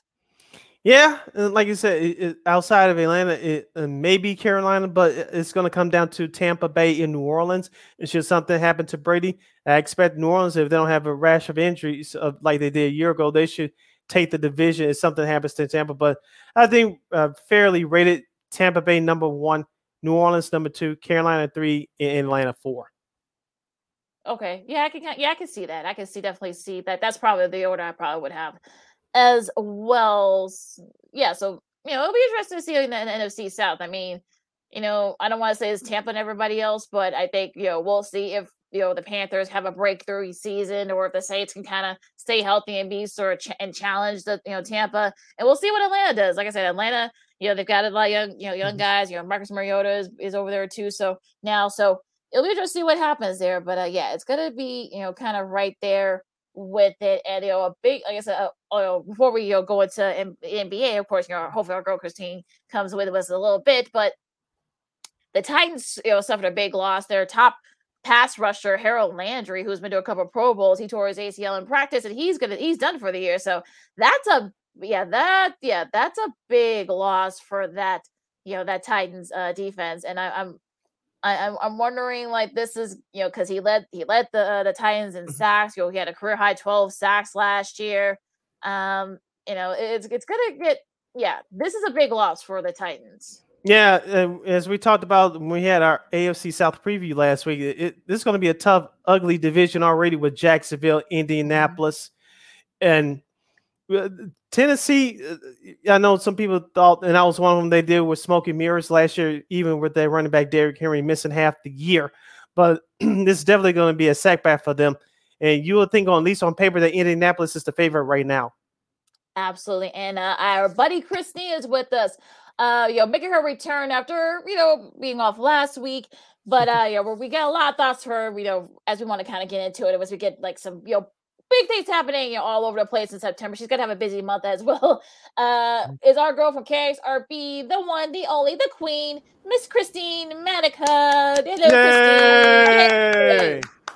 Being busy, I think, is an understatement. What you said there. I know, I know. You, I know. You told me you had a pretty, you had a pretty last few weeks. You're gonna, you're gonna have a pretty next few weeks. Again, we'll get to that in a little yeah. bit. But uh, let's talk about uh, we'll start with the White Sox too. You know, since we still have a few minutes before we go to break. Of course, you know, Sid and I talked about it earlier in the first hour. Of course, uh, Tony La Russa. It looks like he might be. I don't want to say he's done for the year, but he's out indefinitely because of medical uh, concerns. You know, his heart. You know, that's what Andrew Vaughn said, yeah. and they were completely. You know, the players were completely, completely caught off guard. You know, what do you think about this whole situation? You know, if they're trying to find a way for him to quietly leave the organization, this could be it. Um, it is kind of unusual that you know you have no one in the front office speaking on La Russa's behalf about what's going on, what condition does he have, will he be okay? Because that's the most important thing. Is he okay? Mm-hmm. And it just kind of stinks for you know, kind of the other coaches to step up and, mm-hmm. and be that front office position when maybe they themselves don't even know what's going on with with La Russa at the moment. So it's a very it's a very unique situation, unique in the way that the front office isn't really speaking about it. Yeah, we talked about this earlier, Christine. Andrew Vaughn and Gavin Sheets, they reportedly that they found out via social media. And of yeah. course, this all came out on Tuesday. Giolito mm-hmm. found out exactly one hour before his start yep. via the scoreboard. Yep. And, and, the, the White, as I said uh, to start the show, the White Sox definitely dropped the ball on this one. I know Miguel Cairo, who's the bench coach, who's the active manager, yeah. he had to speak on it following Tuesday's game. And he was mm-hmm. the only one from the management that spoke about this. Where's Kenny Williams? Where's Rick Hahn? Where's yeah. Jerry Reinsdorf? Even to put out a statement, if not anything else. You don't have to get deep into it. You say La Russa's having health issues. We hope we wish him the best, and uh, he couldn't. He, he can't manage for the time being. That's all that needs to be said. You don't even have to take questions. But do those three gentlemen that I just mentioned uh, did not say a damn word? That, that that's inexcusable. That's just very. That's inexcusable. I would expect more of Rick Hahn to speak on this. Kenny mm-hmm. Kenny doesn't really speak to the media. It's on those rare occasions that he'll actually get in front of people. Like I think it was a couple years ago when they tried. Oh, who did they try to get last year? And they and everyone just kind of rampaged him at spring training, if if I recall that. And just, oh, you're talking about Manny Machado? Manny Machado? Yes, yes. When they when they were in the process of trying to get Manny Machado, they like corralled him. And I think that was the first time in a while he's actually spoken to the media. So I would I would say that I expect more something coming from Rick Hahn, not so much Kenny, but definitely more so from Rick Hahn, followed by Jerry. Yeah, real quick before we go to break, of course, you know, the Royals. I mean, you know, they you know, they take two out of three against the Royals. They have a big one against Minnesota. Um, they're four games back. You know, is this going to be the time where the White Sox right the ship?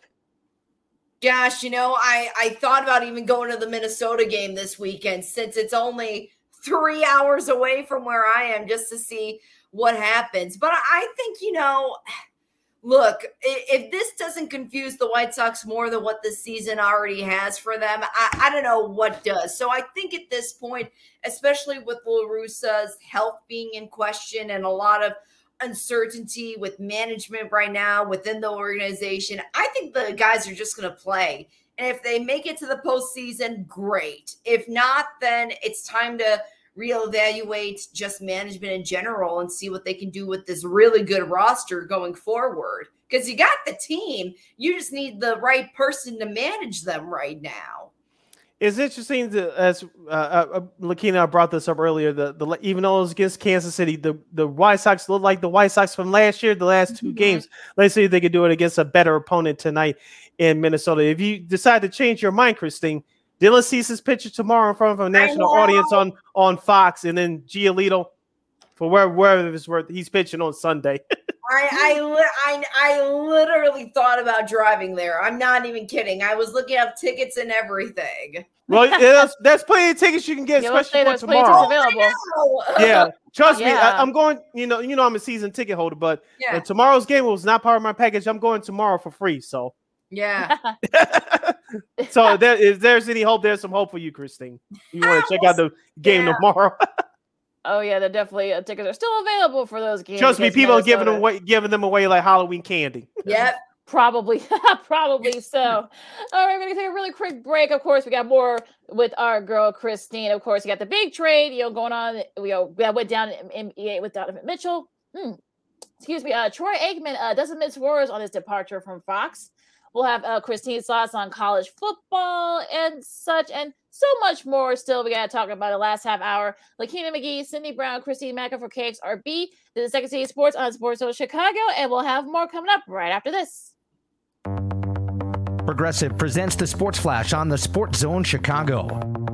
Light day around baseball today. Cleveland at Detroit. The White Sox visit Kansas City. The Cardinals are at Denver. The Astros host the Rangers. The Red Sox at home against the Orioles. The Cubs take on the Reds in the Field of Dreams game in Dyersville, Iowa. The NFL preseason kicks into high gear this week. Tonight, the Giants visit the Patriots while the Titans head to Baltimore. Tomorrow, the Falcons visit the Lions. The Browns are at Jacksonville. The Jets visit the Eagles. The Cardinals at Cincinnati. The Packers are on the road at San Francisco on Saturday. Carolina at Washington. Kansas City at Chicago. The Bills host the Colts. The Bills, the current favorite to win the Super Bowl. The Seahawks visit the Steelers. It'll be the Dolphins at Tampa. The Texans hosting the Saints. The defending Super Bowl champion Rams battle the Chargers at SoFi Stadium. Denver at home against the Cowboys, while the Raiders host the Vikings.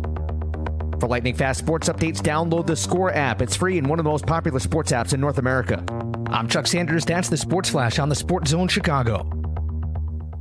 With our newest unlimited plan, everyone's welcome. Introducing Welcome Unlimited from Verizon for just $30 a line per month for four lines with autopay plus taxes and fees. Our best priced unlimited plan ever. Did he say $30? Yep, $30 a line for the whole family. The network you want, the price you love. Switch to Verizon today. Paper free billing required. Unlimited 5G nationwide 4G LTE. In times of congestion, your data may be temporarily slower than other traffic. All smartphone lines on the account must be on Welcome Unlimited and are eligible only for select promotions. Includes domestic talk, text, and data usage only. Data roaming at 2G speeds. If this were a Reese's TV ad, you'd be staring at a Reese's peanut butter cup. And sure, my voice is peanut buttery smooth, but still, you need to see the peanut butter cups, right? No? I can really just say Reese's and you'll go get some? okay. Reese's. Reese's. Reese's. Really working, actually. Reese's. Reese's. This, I'm on to something. Reese's. Reese's. Reese's. Reese's.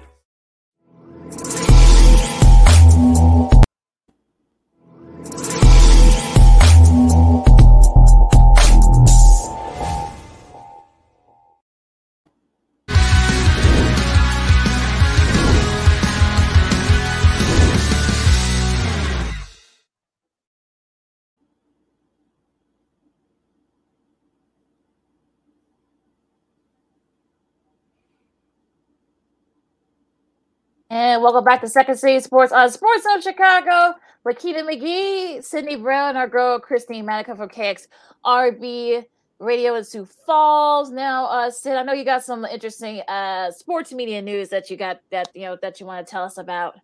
Yeah, we'll get to that in just a second. But uh, we talked about this before we brought you on, Christine. Ted Phillips, uh, about an hour and a half ago, uh, he's going to call it a career as far as uh, being the president of the Chicago Bears, serving that position for the last 23 years. But before then, he was the director of finance. Of course, many people truly believe that this is his parting gift for putting the Bears in great position to move to Arlington Heights in the next few years. Uh, what did you think about the news? I I wish he would have announced that this past season. just and I say that because ju- just you know, I I don't have any expectations for the Bears this season. I really don't. I don't even want to say what their record's going to be because it literally could be anything. You'll and tell I'm, us next when we make our picks. Right, exactly. And I I'm still hung up on the fact that there were a lot of great options for coaches this year and for mm-hmm. general managers. Now I I think Eberflus is going to be good for the team um, but I'm not totally sold on Ryan Poles yet. I'm just not sold on them together when there were all these different options out there. So, and I know that Ted Phillips is kind of part of the voice of choosing, you know, the general manager and the coach and, and all that. Mm-hmm. So I, I'm still kind of confused on why they picked the coaches that they did. And I know some people are going to come back at me and say, oh, but they won preseason. Yeah, that's preseason. What are they going to do when they actually step out on the field? You know, so until the first couple of games happen, I, I'm kind of iffy on the whole thing. So Ted's done, you know, good things for the organization, but I, I wish he would have done something right before he left for sure me and Lakina, yeah, me and Lakina, uh, we've been we've been picking old names to uh, uh do. This is our version of uh, the Second City Sports version of our search committee because you know they had these search committees for uh the last couple of head coaches, including John Fox, Matt Nagy. Yeah. So where that mm-hmm. uh, where that landed, but we have Ernie Accorsi, of course, who was uh, helped to pick John Fox many years ago. We have Marv Levy, the former head coach of Buffalo back in the day, Chicago's very very own, and who else did we have, Lakina? Bill Polian. Uh, Polian. Who was part of his last coaching search. Yeah. so, do you have any old football minds that are retired that you want to bring back to put our uh, search together? Gosh, um, get, get, get involved. Get get the coach back. Oh, Dick Butkus? Oh, I my... would. Okay, that's four. We got four. Well, yeah, well, yeah true he was just as frustrated about last season and the coaching now than he was, you know, mm-hmm. all those years ago. So why get Dick Butkus's opinion? Why not? Okay, that's four. Well, I think oh. this was gonna grow. yeah, that was gonna grow. I'm Like you know, you want to put Jim McMahon on there? Hey, look, why not? yeah. So we try to grow oh, a yeah. list for them to pick the next team president. So we got Dan four Hampton four names too. What's Dan, up? Dan Hampton. Oh, Dan oh, sure, Hampton. Oh, you know, yeah, who does uh, Bears pre and post game on WGN Radio with uh, Ed O'Bradovich. Yeah. Yeah. I'm trying to. Oh my gosh, my Tom Thibodeau, get get him to do it. My mom loves him. Jeez Louises. We'll be oh, talking Lord. about him in a few minutes. oh yes. Yeah. Uh, yeah, well, let, us get to that. You know, staying in in, in that you know, NBA world, if you will. Donovan Mitchell is now a Cleveland Cavalier. Uh, he was traded along with. Let me see if I got you know I got to have the official uh news up. Uh, I know Collin Sexton was one. I was kind of I'm a little surprised that they traded Lauri Sexton. Was the other in Lauri Markkanen, of course, former Bull, yeah, and three unprotected uh picks. You know that they go they go back to Utah. So uh, Christine, I'll start with you. Okay, uh, the official uh, sort of like details, of course, Lauri Markkanen, Ochai Agbaji, Collin Sexton, three unprotected first round picks in 2025, 27, and 29, and two pick swaps in 26 and 28. And such, of course, Sexton has signed a new uh, deal, an extension, you know, signed a trade deal to join the Jazz. Of course, that kind of you know, led to all this. So, what do you guys think, Christine? I'll start with you. Where does this put the Cavs in the East? I think it puts them in a better position than last year. That's for sure. That's a big player that they got. And first of all, there's nothing jazzy about Utah, you know? So the Utah Jazz is still kind of funny to me. And I know it came from New Orleans and all that, mm-hmm. but but anyway, mm-hmm. that's besides the point. I think they're going to be set up to at least compete this season, compete more so than last season. I think Utah's kind of in that rebuilding phase at the moment. They are. Oh, yeah. Oh yeah, they are. They are. They, yeah. I think the trade kind of confirmed. Of course, they traded Gobert earlier this uh, this year, uh, earlier this year as well, a couple of months back. So yeah, I think they're. Yeah, I know a lot of Bulls fans are freaking out about, oh, why are the Bulls doing anything? How dare they not do anything? Look at that guy. Look, we don't know how they're gonna how they're gonna look so far. They're probably gonna be right there competing for that five or six spot in the East. So mm-hmm. I think people need to just relax, please. I, I, don't even think the Bulls need to change that much. They've already done so much within the last five years that I think they finally got the right formula. They have the coach, they got the young athletes that are healthy and willing to win a championship for the city. They got a good, you know, front office to to head the whole project. So I I really don't expect any big changes out of the Bulls in all honesty. Yeah, the, the thing for the Bulls is they need to stay healthy. We saw that in yeah. spurts, especially early last year when they're healthy, they compete, they can compete with anybody in the league. But as far as Cleveland's concerned, if you're a Cavaliers fan, I'm not saying this is going to be like the LeBron James days, and this nothing's going to be like that. But no. but but Cleveland got to the to the play-in tournament last year. Of course, they got blown out by Brooklyn, but there was a, there was a surprise team in the league last year. They got two All Stars with Darius Garland, uh, Garland and, and, my guy Jarrett Allen. So and Donovan Mitchell to the mix. That's going to be a good young backcourt with Donovan Mitchell and Darius Garland. They they're going to scare some teams, including the Bulls. But if you're a Cavaliers fan, you uh, as long as that team stays healthy, you're definitely in the playoffs. I, yeah. If you're a, a team in, in, that bottom half of that Eastern Conference, you you better be worried like Atlanta, the Knicks, mm-hmm. And some of those mm-hmm. teams that are competing for those last three or four spots uh, uh, for the playoffs. You, you better be worried. Now, as far as the Knicks are concerned, uh, Leon Rose, their new team president for the last couple years, uh, from the stuff that I read, I'm sure you read some of that stuff too, Lakina. Mm-hmm. Ooh, the way they try to do business, they almost got in trouble for picking up, you know, Jalen Brunson from the mm-hmm. Dallas. And mm-hmm. then from stuff that I heard and read over the past 24 hours, uh, Danny Ainge is like, uh, you can keep your dirty business to yourself. I'm not dealing with you anymore.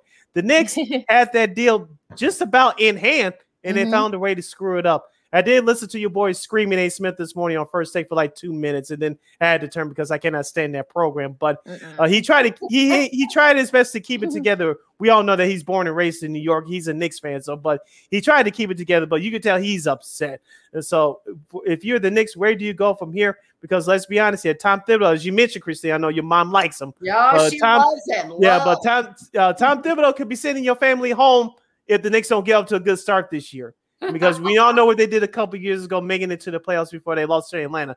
Last year, it was a disaster with injuries and underperformance. They missed the playoffs. But if they don't get up to a good start this year, uh, Tom Thibodeau could maybe see a pink slip and a link card by Christmas. I'm just yeah.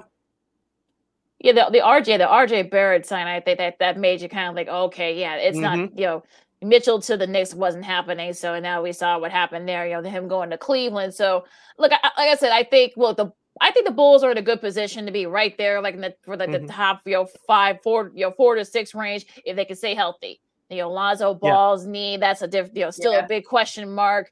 And we'll see how you know Andre Drummond and Goran Dragic, how they mesh mesh, you know, in this system. You know, can DeMar DeRozan, it's gonna be hard for him to try to copy what he did last year. I know Zach LaVine got that fresh paper now, still has a lot to prove. So I'm sure you know, he's, he's a new father. Congratulations to yeah, him. Yeah, Saint. Yeah, yeah, Saint. His new son Saint was born like a couple of uh, a couple of weeks back. Yo, such a little cutie pie. So uh, yeah, so congrats to him and his wife. Uh, but yeah, so you know, let, let let's see what this team does before we, we all start freaking out. Like, oh, we should you should have done this. You should try to get KD. Is stop. Just stop, please. All right, you listening to Second City Sports on Sports on Chicago. I'm Sid. That's Lakina. It's Christine, the Queen Manica from KXRB Radio in Sioux Falls, South Dakota. Christine, let's uh, go to Lakina's favorite sport, college football. Of course, uh, the, the season kicked off last week with some of the teams uh, playing in action, but uh, week one officially kicked off last night. And Of course, there are, there'll be big games coming up on Saturday in uh, to start off and for Sunday and one Sunday and then one Monday to wrap up Labor Day weekend. Uh, did you catch any action last night? And what games are, are you looking forward to tomorrow? Oh, it's definitely Notre Dame and Ohio State for me. Let's go, ND. it's so funny because my my twin sister, she's she loves Ohio State. She's always been an Ohio State fan. So my dad, he's got a Joe Montana jersey, and then he's got a Buckeyes hat. He's like, okay, which one should I wear? Like, in a, and then he's like, I might just wear both. And I'm like, Dad, you can't do that. Like, you literally can't do that. So I'm definitely looking forward to that game. Um, my we have? Uh, Notre Dame, obviously. Come on. Don't give me that look. I got what else here? I got faith in that young team. I I have a lot of good expectations for Marcus Freeman. I think he's going to be that energy that that team needs for sure. I mean, did you see the promo video? What they did for their Yeah. jersey? Yeah. Oh, come yeah, on. I did. We did. How can you not get hyped up looking at that? What what other games looking forward to this weekend? Uh, South Dakota State University is actually playing Iowa, Iowa Hawkeyes. Yeah. And you know, they're a smaller Division One school, SDSU, but they have the potential to compete with a bigger school like Iowa. Um, so I'm I'm very interested to see how that's gonna go. Jackrabbits. Um, the Jackrabbits. Love yes, the the Jackrabbits. Jackrabbits. Everyone What's the spread in that one, Lakina? Uh, I gotta look that up, but uh, Okay. yeah, I'm, like I'm sure. Look, I think you know SDSU's been right there, like in the FCS playoffs the Yeah. last few years, or like right near on the cusp. So yeah, I mean, if you're Iowa, I, I don't don't take that game lightly. Yeah, they, uh, they they messed it up a couple of years ago for Fresno when they were in Fresno for the championship, but we don't like to talk about that. I, know, I, remember, I remember what you're talking about. Yeah, That that was just embarrassing. But um, yeah, I think that's definitely going to be a good game and another team to watch out for. Everyone thinks that SDSU stands for you know like that San Diego State University, and it's like Yeah, no, no, no. that's the where yeah, that's where all the confusion. That's where Yeah, all the confusion. exactly. Yeah. Uh, what about uh, Christine? What about Georgia and Oregon from Atlanta? Ah, tomorrow. that that's going to be a good one too. Because the duck, I know a couple of Ducks fans, and they're saying this is it, this is our year, and I I think it actually could be a good game since it's you know on their home turf. I think I got to give it to Georgia on this Mhm. one just because those fans can get rowdy Mhm. and crazy. And how can you not love that bulldog? Come yeah, on. he's so cute. Ugga, Ugga's a little Come cutie I knew it. Yeah, 14 and a half is the spread. Hmm. Yeah, Oh, 43 and a half. It may be Yeah. a sneaky play to take the points with SDSU. Yeah. Just, Yeah. hmm. Just- yeah, 43 and a half. 43 and a half is the total. So Mhm. If it comes to fruition, you heard it here first on this program. Just saying. We're not, we're not, like I said, we're not, we're not endorsing anything. We're just, we're just, you know, telling you if you For want entertainment purposes only. For those Right. of you that cannot bet legally yet. Right, right, exactly. And you can bet it here in Illinois too. So it's just you know we're they're talking about SDSU and Iowa, yeah. So yeah, I can kind of see where because SDSU has been San Diego State for like many years, and now you know South Dakota State is kind of using that. So that's where kind of all the confusion comes in with that one. Uh, any other games looking forward to over the weekend? The long weekend. Boy, are we talking football? Or are we talking just sports in general? Well, we're not going to the sports part yet. Yeah, co- in, in college football, is there any like Oh, any other any other games? It's all Notre Dame. That that's the Mhm. game I'm watching. All Notre Dame. What did your, your dad have that green jersey that Joe Montana? Yes! uh, that- that- oh, okay. Yes. yes, yes. The green and gold. Yep. oh, yeah, those green jerseys. My God, the Green Machine, as Digger Phelps called them during that uh that game against. I think they played SC uh, that that year in '77. Yeah, Montana was there. Yeah, I remember because I because I, watched. I usually watch a replay of that game too. Like every year, every time when, of course, you know, later this year, I'll probably watch it when they. You know, Notre Dame and USC play each other this year in November. But yeah, I remember watching that game. Yeah, the Green Machine. Yeah, that, that's what sticks out in my mind when that game from Let me 77. let me see if I can pull up the picture what he what he sent. Oh yeah, here it is. It's right. Can you see it? Yeah, I see- Yeah, oh, yeah, those are- yeah. those are- yeah, those are really Number cool three, jerseys. Montana. Very Yep. Montana. Yeah, those are cool jerseys. Yeah, those are some really cool jerseys Yep. when they, they, they debuted those. So yeah, so I'm glad they. Well, uh, well, I'm sure they'll show them out some sometime. You know, during the season. You listen to Second City Sports on Sports Zone Chicago. Lakina McGee, Cindy Brown, and our girl Christine Medica from KXRB. Uh, hmm. Let's see here. Like I said, I, there's so many different like ways you want to go here, but uh, you know, Troy Aikman in his interview with uh John Ourand and uh, Andrew Marchand basically said that he felt. I, am paraphrasing because you, you guys can look at it, you know, look up their podcast, but basically saying that he kind of felt slighted by Fox was one of the reasons why he, you know, bolted for ESPN. Uh, what are, what are your thoughts on that? I, I, I got I got you know if you guys listen to the interview, they got on Spotify, you know, mm-hmm. iTunes, mm-hmm. wherever you get your podcast. So it's a great podcast. For you guys, you guys, you guys check it out. But we got to think about his comment, Aikman's comments? It's a little bit surprising just because of you know who Troy Aikman is, a legend in in itself. Um, and I, I guess it kind of doesn't surprise me when usually you know if one part of a team, in this case, you know Joe Buck, if someone from the team leaves, then automatically I think the one member that stays on usually gets put pushed aside. Like it's not, it, eh, do you know what I mean by that? Like you can't have one without the other. And I think that's kind of how Fox maybe would have uh, could have played out the situation. And it just it, it didn't end well. It didn't look good for them. And Troy didn't like the way that things were heading with them because of you know, Joe, Joe leaving. So I think he made not only a professional decision, but a personal one too. If he feels like he wasn't wanted there, then I, I'm not surprised that he made the jump, especially after those comments what he made. I got the interview on my phone, so I'll be listening to it in its entirety this weekend. But I did read some of the ex excerpts uh, from that uh, interview, and remember, Joe Buck was uh, Joe Buck. Um, I'll start with Troy first. Troy Aikman was looking for that Tony Romo money, and why not? He's been he was with the company for over 20 years, and him and Joe did sound great together. So I get it, like you said, Christine, Christine, not just from a, a, professional decision, but a personal decision as well. Now, as far as Joe Buck, remember this was supposed to be his last year at Fox because he said yeah. he was going to give up baseball after this year anyway. So he mm-hmm. saw after what he what happened to his uh, friend and, and, colleague Troy Aikman. I, I yep. want to go work with him too, and so congratulations to him on that. So uh, I'm I'm gonna I'm gonna listen to the whole thing this weekend. But we talked about it at the time, Lakina. It was a surprise at how this thing played out because everybody thought that Troy was going to go to Amazon, but that didn't mm-hmm. happen. ESPN wanted him, and he jumped at the opportunity. Yeah. And they're gonna have they're gonna, they're gonna have better games too. You know, once the yeah. new TV deal kicks in next year. So you know, that actually ends up working, you know, pretty well all around. And I know that uh, Kevin Burkhardt, you know, Greg Olsen, Erin Andrews, and Tom Rinaldi have been making the rounds with, you know, the Fox rounds, if you will. If you saw that, some of the photos from uh, this morning. So they were at the New York Stock Exchange earlier this morning, too.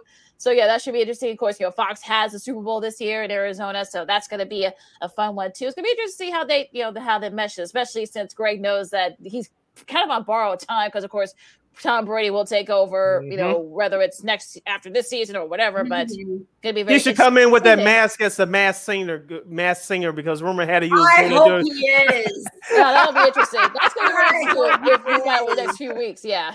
yeah, screw training camp. I'm the mask singer. it's gonna be very interesting there. Uh, the Manning Cast is back. They unveiled their ten game schedule, starting uh, right, starting in uh, week twelve. Uh, week one, it'll be Denver and Seattle. That'll be on ESPN2 and ESPN Plus.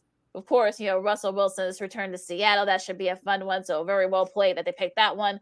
Uh, week three, of course, they take next that next week off. You know, week three, it'll be Dallas and New York. I'm sure Eli's gonna have a lot to say about his Giants. I mean, he's still he's still right there, you know, in practice. Uh, it'll be the Rams and the Giant and the uh, excuse me, the 49ers in week four. Week seven, Bears and the Patriots. That should be interesting. Hopefully, hopefully mm. neither one will be swearing at the, especially those you know times that last year, a couple of times they were on Monday Night Football. Hopefully, that just you know that. I got a feeling Justin Fields would be a, a, a, a way better than he was a year ago under under a competent head coach. right. I, yeah, I, I think things will be better for the Bears this going around. Right. Yeah. Exactly. I don't think whether they win the game or not, that that's uh, that's irrelevant. They'll probably say some nice things. Cincinnati and Cleveland in week eight. Baltimore, New Orleans in week nine. New Orleans and Tampa in week 13. That should be a fun one. Week 14, Patriots and Cardinals.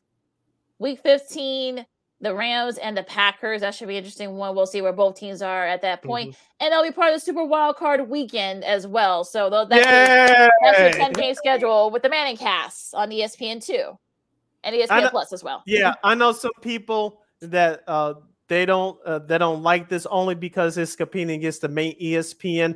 Because I know the main ESPN is trying to get ratings now with Troy and Joe uh, calling the games. I think they'll mm-hmm. be fine. But I think this Manning cast, even though it did well last year, I think it could do it even better. We'll see who uh, draw, draws the bigger ratings and if the Manning cast can close that gap. Well, they, they actually the Rays were actually pretty good last year when they had uh, Levy, Griese, and Riddick. So it's not you know like it's not out of the question. They'll probably be even they, they, they those Rays might be better too. Now you got you know uh, Joe and Troy doing the game, so I don't know. now you say well the Manning cast uh, close that gap, but I think because of Joe and Troy, those ratings will be high. But will the Manning cast at least close that gap ratings wise? I think for I think for ESPN too, I think you're just looking for a little bit of a bump the problem was that they don't really promote it that much. So now that the schedule is out, maybe they'll get they'll get a little bit of bump because of that, but we'll see. Yep, we'll see. Uh, just reading the headline here, Lakina. I'm just picking this up just now. Producer Sarah Allen talks about upcoming Showtime uh, documentary about former NBA player Mahmoud Abdul Rauf. Uh, it's a documentary called Stand, of course. If you remember, he was formerly known as Chris Jackson from his LSU days in his rookie year with the Denver Nuggets back in the early 90s. Of course, he changed his name. Of course, remember doing that 95 96 Bulls 72 and 10 win season mm-hmm. when Denver Nuggets made uh, made their only appearance in Chicago. He sat down during the national anthem. Of course, uh, this uh, this uh, came a change after that year uh, with uh, now the late commissioner David Stern mandating that all the players must stand for the national anthem because of Mahmoud Abdul Rauf, what he did here in Chicago over 25 years ago. Uh, the NBA made a change to that, and it still stands to this day. Of course, he was as Jimmy Jackson, a former NBA player now. Uh, he does work for NBA TV and Fox Sports as well for college basketball. He uh, he said this, and I quote: "Mahmoud Abdul was Steph Curry before Steph Curry." and he was a borderline all star, folks. And, but of course, after he did what he did here in Chicago, uh, he was kind of blackballed out of the league, just like Craig Hodges was back uh, mm-hmm. during the first three-peat of the Bulls title runs. Yeah, I'm looking forward to that one. Of course, me too. People are kind of you know starting to embrace it now, and look, you know, long before you know Kaepernick, it was you know Mahmoud Abdul Rauf. So I'm mm-hmm. sure he'll have a, I'm sure he'll have a lot to say on in that front. What do you think, Christine? Yeah, I I was gonna say it's crazy to think how when Colin Kaepernick first, you know, knelt during the national anthem, everyone was causing a, a big uproar about it. And just to think, oh my gosh, the same thing happened 95, 96, however many years ago. And it, people acted like it was something new. I remember that actually. People were acting like it was something new, something that's never really been done before. Yep and we'll we'll see what happens with yeah. that documentary. Uh, going back to the NFL, uh, Amazon's audience for the preseason game, which uh, was the 49ers in Texas from a week or so ago, Lakina, uh, for their pre their audience for their preseason game was significantly younger than the NFL preseason average. Yeah, I saw the numbers. I think it's what about seven, like seven hundred or something like that, or six hundred or something like that. And I know that's not counting like the local affiliates because local affiliates will begin those Amazon games as well if you mm-hmm. if you don't have Amazon those mm-hmm. particular areas who could be playing. So I mean, you don't want to take you know, into account because this is preseason, but you know, CBS saw a little bump in their uh their preseason coverage. Fox saw a little bit of a bump. ESPN saw a little bit of a bump too. That that Bears Seahawks preseason actually did very well. So mm-hmm. I don't know. What do you, what do you guys think? is it something for a little concern or are we like let's wait till like the season starts and we'll see like we'll we'll probably get the real real kind of like numbers and such i would definitely be on the side of let's wait to see what happens throughout the season before you you jump to any conclusions yes same here i know people are excited for football of course football is the number one television show in this country the united states of america so we'll we'll see how the season of course the season kicks off uh, six days from now with that Thursday night special with Buffalo at Los Angeles against the Rams. Of course, mm-hmm. ne- next Sunday we'll see the first full Sunday of the season. So as long as the the product is competitive, the the fans will tune in. Yeah, that's football for you. Uh, yeah. Uh, real, uh, real quick. Do you guys think Serena can make a little bit of a run? She's, she's yes, plays tonight. I hope so. I hope yeah. so. She's placed tonight. Yeah, she actually got bumped. they actually, um, I forgot what, uh, you know, let me go back to the call. She actually got, you know, bumped, you know, because usually, you know, it didn't work out too well with her and uh, Venus and, in doubles yesterday. So hopefully she'll still have some energy. But uh, yeah, that's going to be a very interesting because uh, they were actually uh they're the college football game. They actually bumped you know, it, that Western Michigan, Michigan State they were talking about earlier. That was supposed to be that was supposed to be on ESPN. Of course, it got bumped for ESPN too because Serena's gonna be playing in prime time. So Yeah. that's gonna be uh Yeah, yeah. Speaking of her, Lakina, did you see? Uh, oh, Gladys Knight. She was there in old Yeah. school singer uh Dionne Warwick. Dionne Warwick, the commentators called Dionne Warwick Gladys Knight. Do your research, folks. Well yeah well, Dionne, Not to yeah, Dionne, disrespect, well yeah Dionne let him have it on Twitter. So you and know. rightly so. She's so Yeah. funny on Twitter. She's is. adorable. Yeah. yeah, she is like this sweet. And those are her writing the tweets, mind you. So yeah, Yeah. I'm- I'm sure she's probably getting some assistance from like maybe like a you know like a great you know great you know nephew or niece or somebody I like was gonna that. say, I thought it was her niece that usually writes out her tweets for her, or like I- something like that. Yeah, I think that's wh- I think that's the case. I think, I think her niece writes a lot of the tweets, you know, for her. You know, maybe I think she probably like writes down that like she she puts it on there. So I, I don't know, but right. I know she. I, know, I think she said that. I think she said like a couple of years ago because once her Twitter following you know grew it exponentially. So it's the oh uh, real quick, Christine. What do you think about Rory McIlroy winning the FedEx Cup? Like, Winning the FedEx Cup again? You know what a year that guy's had. At, at first, he wasn't as explosive, but to see him be, you know, really a, a strong player throughout this tournament season for him, good for him. Like he's he's got that energy still. He's got that enthusiasm. The crowd still loves him, and it, it's awesome to see him to see him win again for the third time for that championship for the FedEx Championship. I know we got a couple. Yeah, I know we got a couple minutes left, but it, was, it wasn't a, uh, another big name decided to jo- join the LIV Golf Tour. Cam Smith. Yes, yes. That was official. They made that official because there were rumors for some time. I, I can't say that I'm surprised by that because those were swirling around for a little bit. I, I am kind of shocked he still did it even after winning the British uh, World Open. Like, Mhm. like I honestly Mhm. am. Um, but I guess one of the first people that um that called him after his British Open win was uh Gre- Greg Norman, Greg Newman, or whoever. Great this Norman. is. Great Right. Norman. Norman. Great Norman. Great Norman. Norman.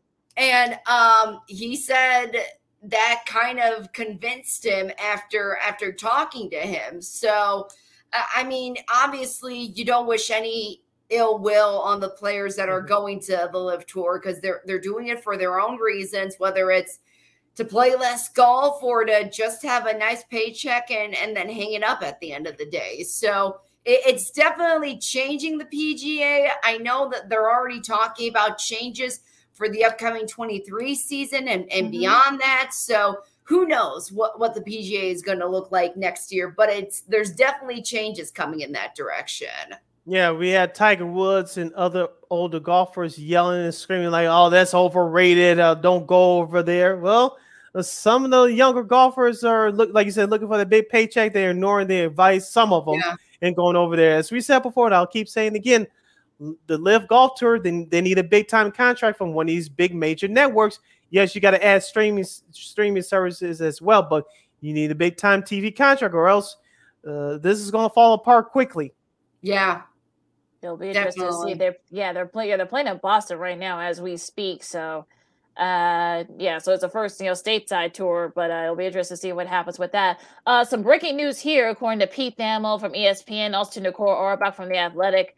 Uh, the college football board playoff board of managers has decided on a 12 team college football playoff uh, system. You know, no, no one know when that'll happen. When you know that officially started, probably not to like the 2024 season. I'm, I'm guessing. So it was a unanimous vote.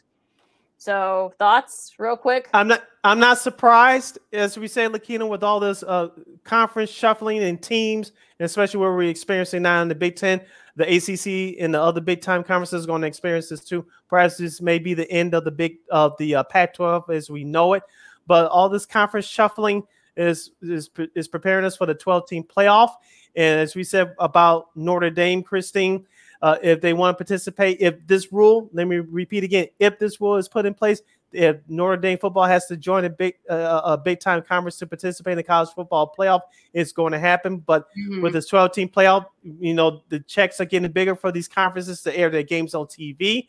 And let's let's address that big elephant in the room as well: gambling. You Yeah. want people to watch your games, Yep. people are going to gamble on them. Yeah, It goes hand in hand. Of course, you Christine. want to. Do you have thoughts on Christine before I read this? Uh, yeah, from- no, I, I, was just gonna say, yeah, Notre Dame. I agree. Unless they say you got to join a conference in order to co- to compete in the championship, they're still gonna be the commodity what they are, and that's what's gonna draw the TV to get them on their station to play because they know like that's gonna Notre Dame in itself is gonna draw some attention, but mm-hmm. they also know that they're not contractually obligated to one specific station, if that makes sense. They made 13 million last year, so yeah. they're not gonna want to share that with anybody. So yeah. Yeah, like I said, it's just married to NBC for the home games. That's it. Mm. Yeah, we just see once if NBC uh, re-ups with them. Uh, of course, you know Pete says that the 12 team model is expected to start in 2026 after the current contract, according to okay. a source. But there is still a chance that it could go earlier, but those details are complicated and would take some time to work out. So. Yeah, like, like I said, uh, it, it, it, starts with the Big Ten and all the big conference, other conferences like the SEC will follow. But I guarantee you this: the Big Ten will probably have about 20 at least 20 teams in the next probably two, three years. We all know that USC and UCLA is coming to the Big 10 mm-hmm. in a couple years. And once it gets to 20, we'll see what the big conferences uh, will do as far as getting more teams into the conference. Once those are finalized, I say about at least another, uh, at least three years, maybe four, but at least three years from now, well, yeah. we'll see that. Long, long as those big time conferences like SEC and Big Ten, long as they have like at least close to 20 teams even, then we'll start to see the college football playoff new format take place. Trust me, they want to get this done as soon as possible. Oh yeah, yeah. absolutely. All right, what are you guys looking forward to this week? This weekend, you know, Sid, I'll start with you. I'm going to the Sox games uh, tomorrow and Sunday. Hopefully, Dylan Cease can shut down the Twins.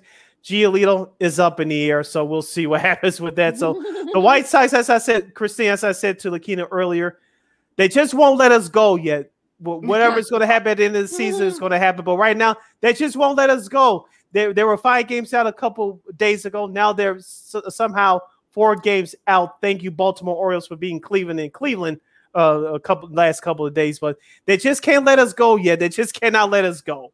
Hey, they're they're in it. They're letting us hang on the edge of our seat. Yeah, sure.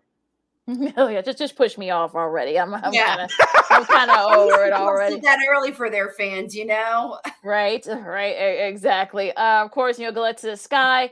They play game three yeah. against the Connecticut Sun on Sunday at noon on ESPN two. So make sure you guys check that out and cheer on the sky. Of course, yes. Las Vegas Aces is also to the Seattle Storm. Game three game, yeah, game three of that series will start also be on Sunday at two o'clock on ABC. So little WNBA action for you. So with that said, you can follow me at Keena McGee on the Twitter and at Keena Scrub McGee on the IG. You can follow yours truly, Sydney Brown, on the Twitter and the IG at SidKid80. Once again, at SidKid80. That's S I D K I D A 0. S I D K I D A 0. Christine, the Queen Manica, where can the lovely people follow you? They can follow me at cmanica underscore KXRB. And also follow follow her too on Instagram. She has some great yeah. Insta stories posting right there. So we're not gonna let you get away without promoting your Instagram. but did, did, you did you see who I took a picture with last week? Yes. Yeah. yes.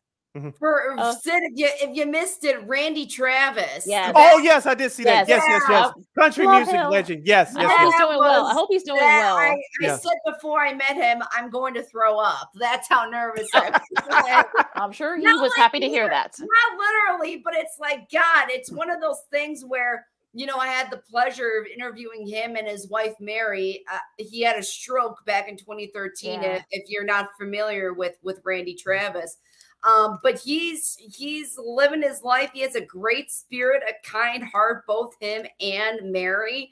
Um, it was a great joy to to talk to them for that interview, and then to to meet them in person a couple of days later. It's it's one of those things where you never think it's going to happen, and then you're you're standing right in front of them. You're like, oh my gosh, this is mm-hmm. amazing. So great, great experience, great people very, very lucky to have met them for sure.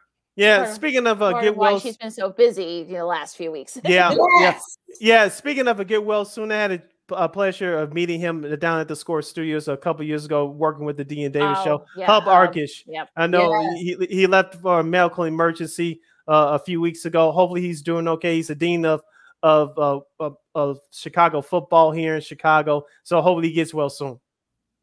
Absolutely. And also, too, don't forget you can catch uh, Second City Sports uh, on Sports Zone Chicago. Also now on Roku, Roku TV, Roku, Three TV, as you guys can see right there. You know, just whatever you know, device you have, whether it's smart TV, smartphone, a laptop, you know, tablet, Chromebook, whatever, iMac, whatever you have. You know, make sure you know you take the search engine box. You know, Sports Zone Chicago. It's right there. You know, you catch our show, Sean and Maya. Uh, what's up, cuz? I know, like I said, we got a couple other shows are gonna be uh, debuting in about a week or two, just in time. Big announcement uh, coming up next Wednesday on Sean and Maya in the morning regarding Yeah. that. So Yeah, make sure so- you tune into Sean and Maya in the morning, uh, coming up on on their show on Wednesday at nine Yeah. nine a.m. Sean Sierra, our guy, will make the announcement. Yeah, absolutely. So uh, make sure you guys check that out as well. And also, all the shows uh, and stuff. You know, our buddy Jamar, you know, has a show you know, coming up this weekend. So going to be very interesting, no doubt, in a busy uh, next couple of weeks as we get ready for the football season. So with that said, have a great holiday weekend, everybody. Enjoy the games. For Sid, Christine, I'm Lakina to the Second City Sports on Sports Zone Chicago, and we'll see you Friday. Yeah, next Friday. Yeah, because we won't be here on Labor Day Monday because we'll be enjoying the holiday just like you guys are. so All until right. yep, until then, go Sox, holla.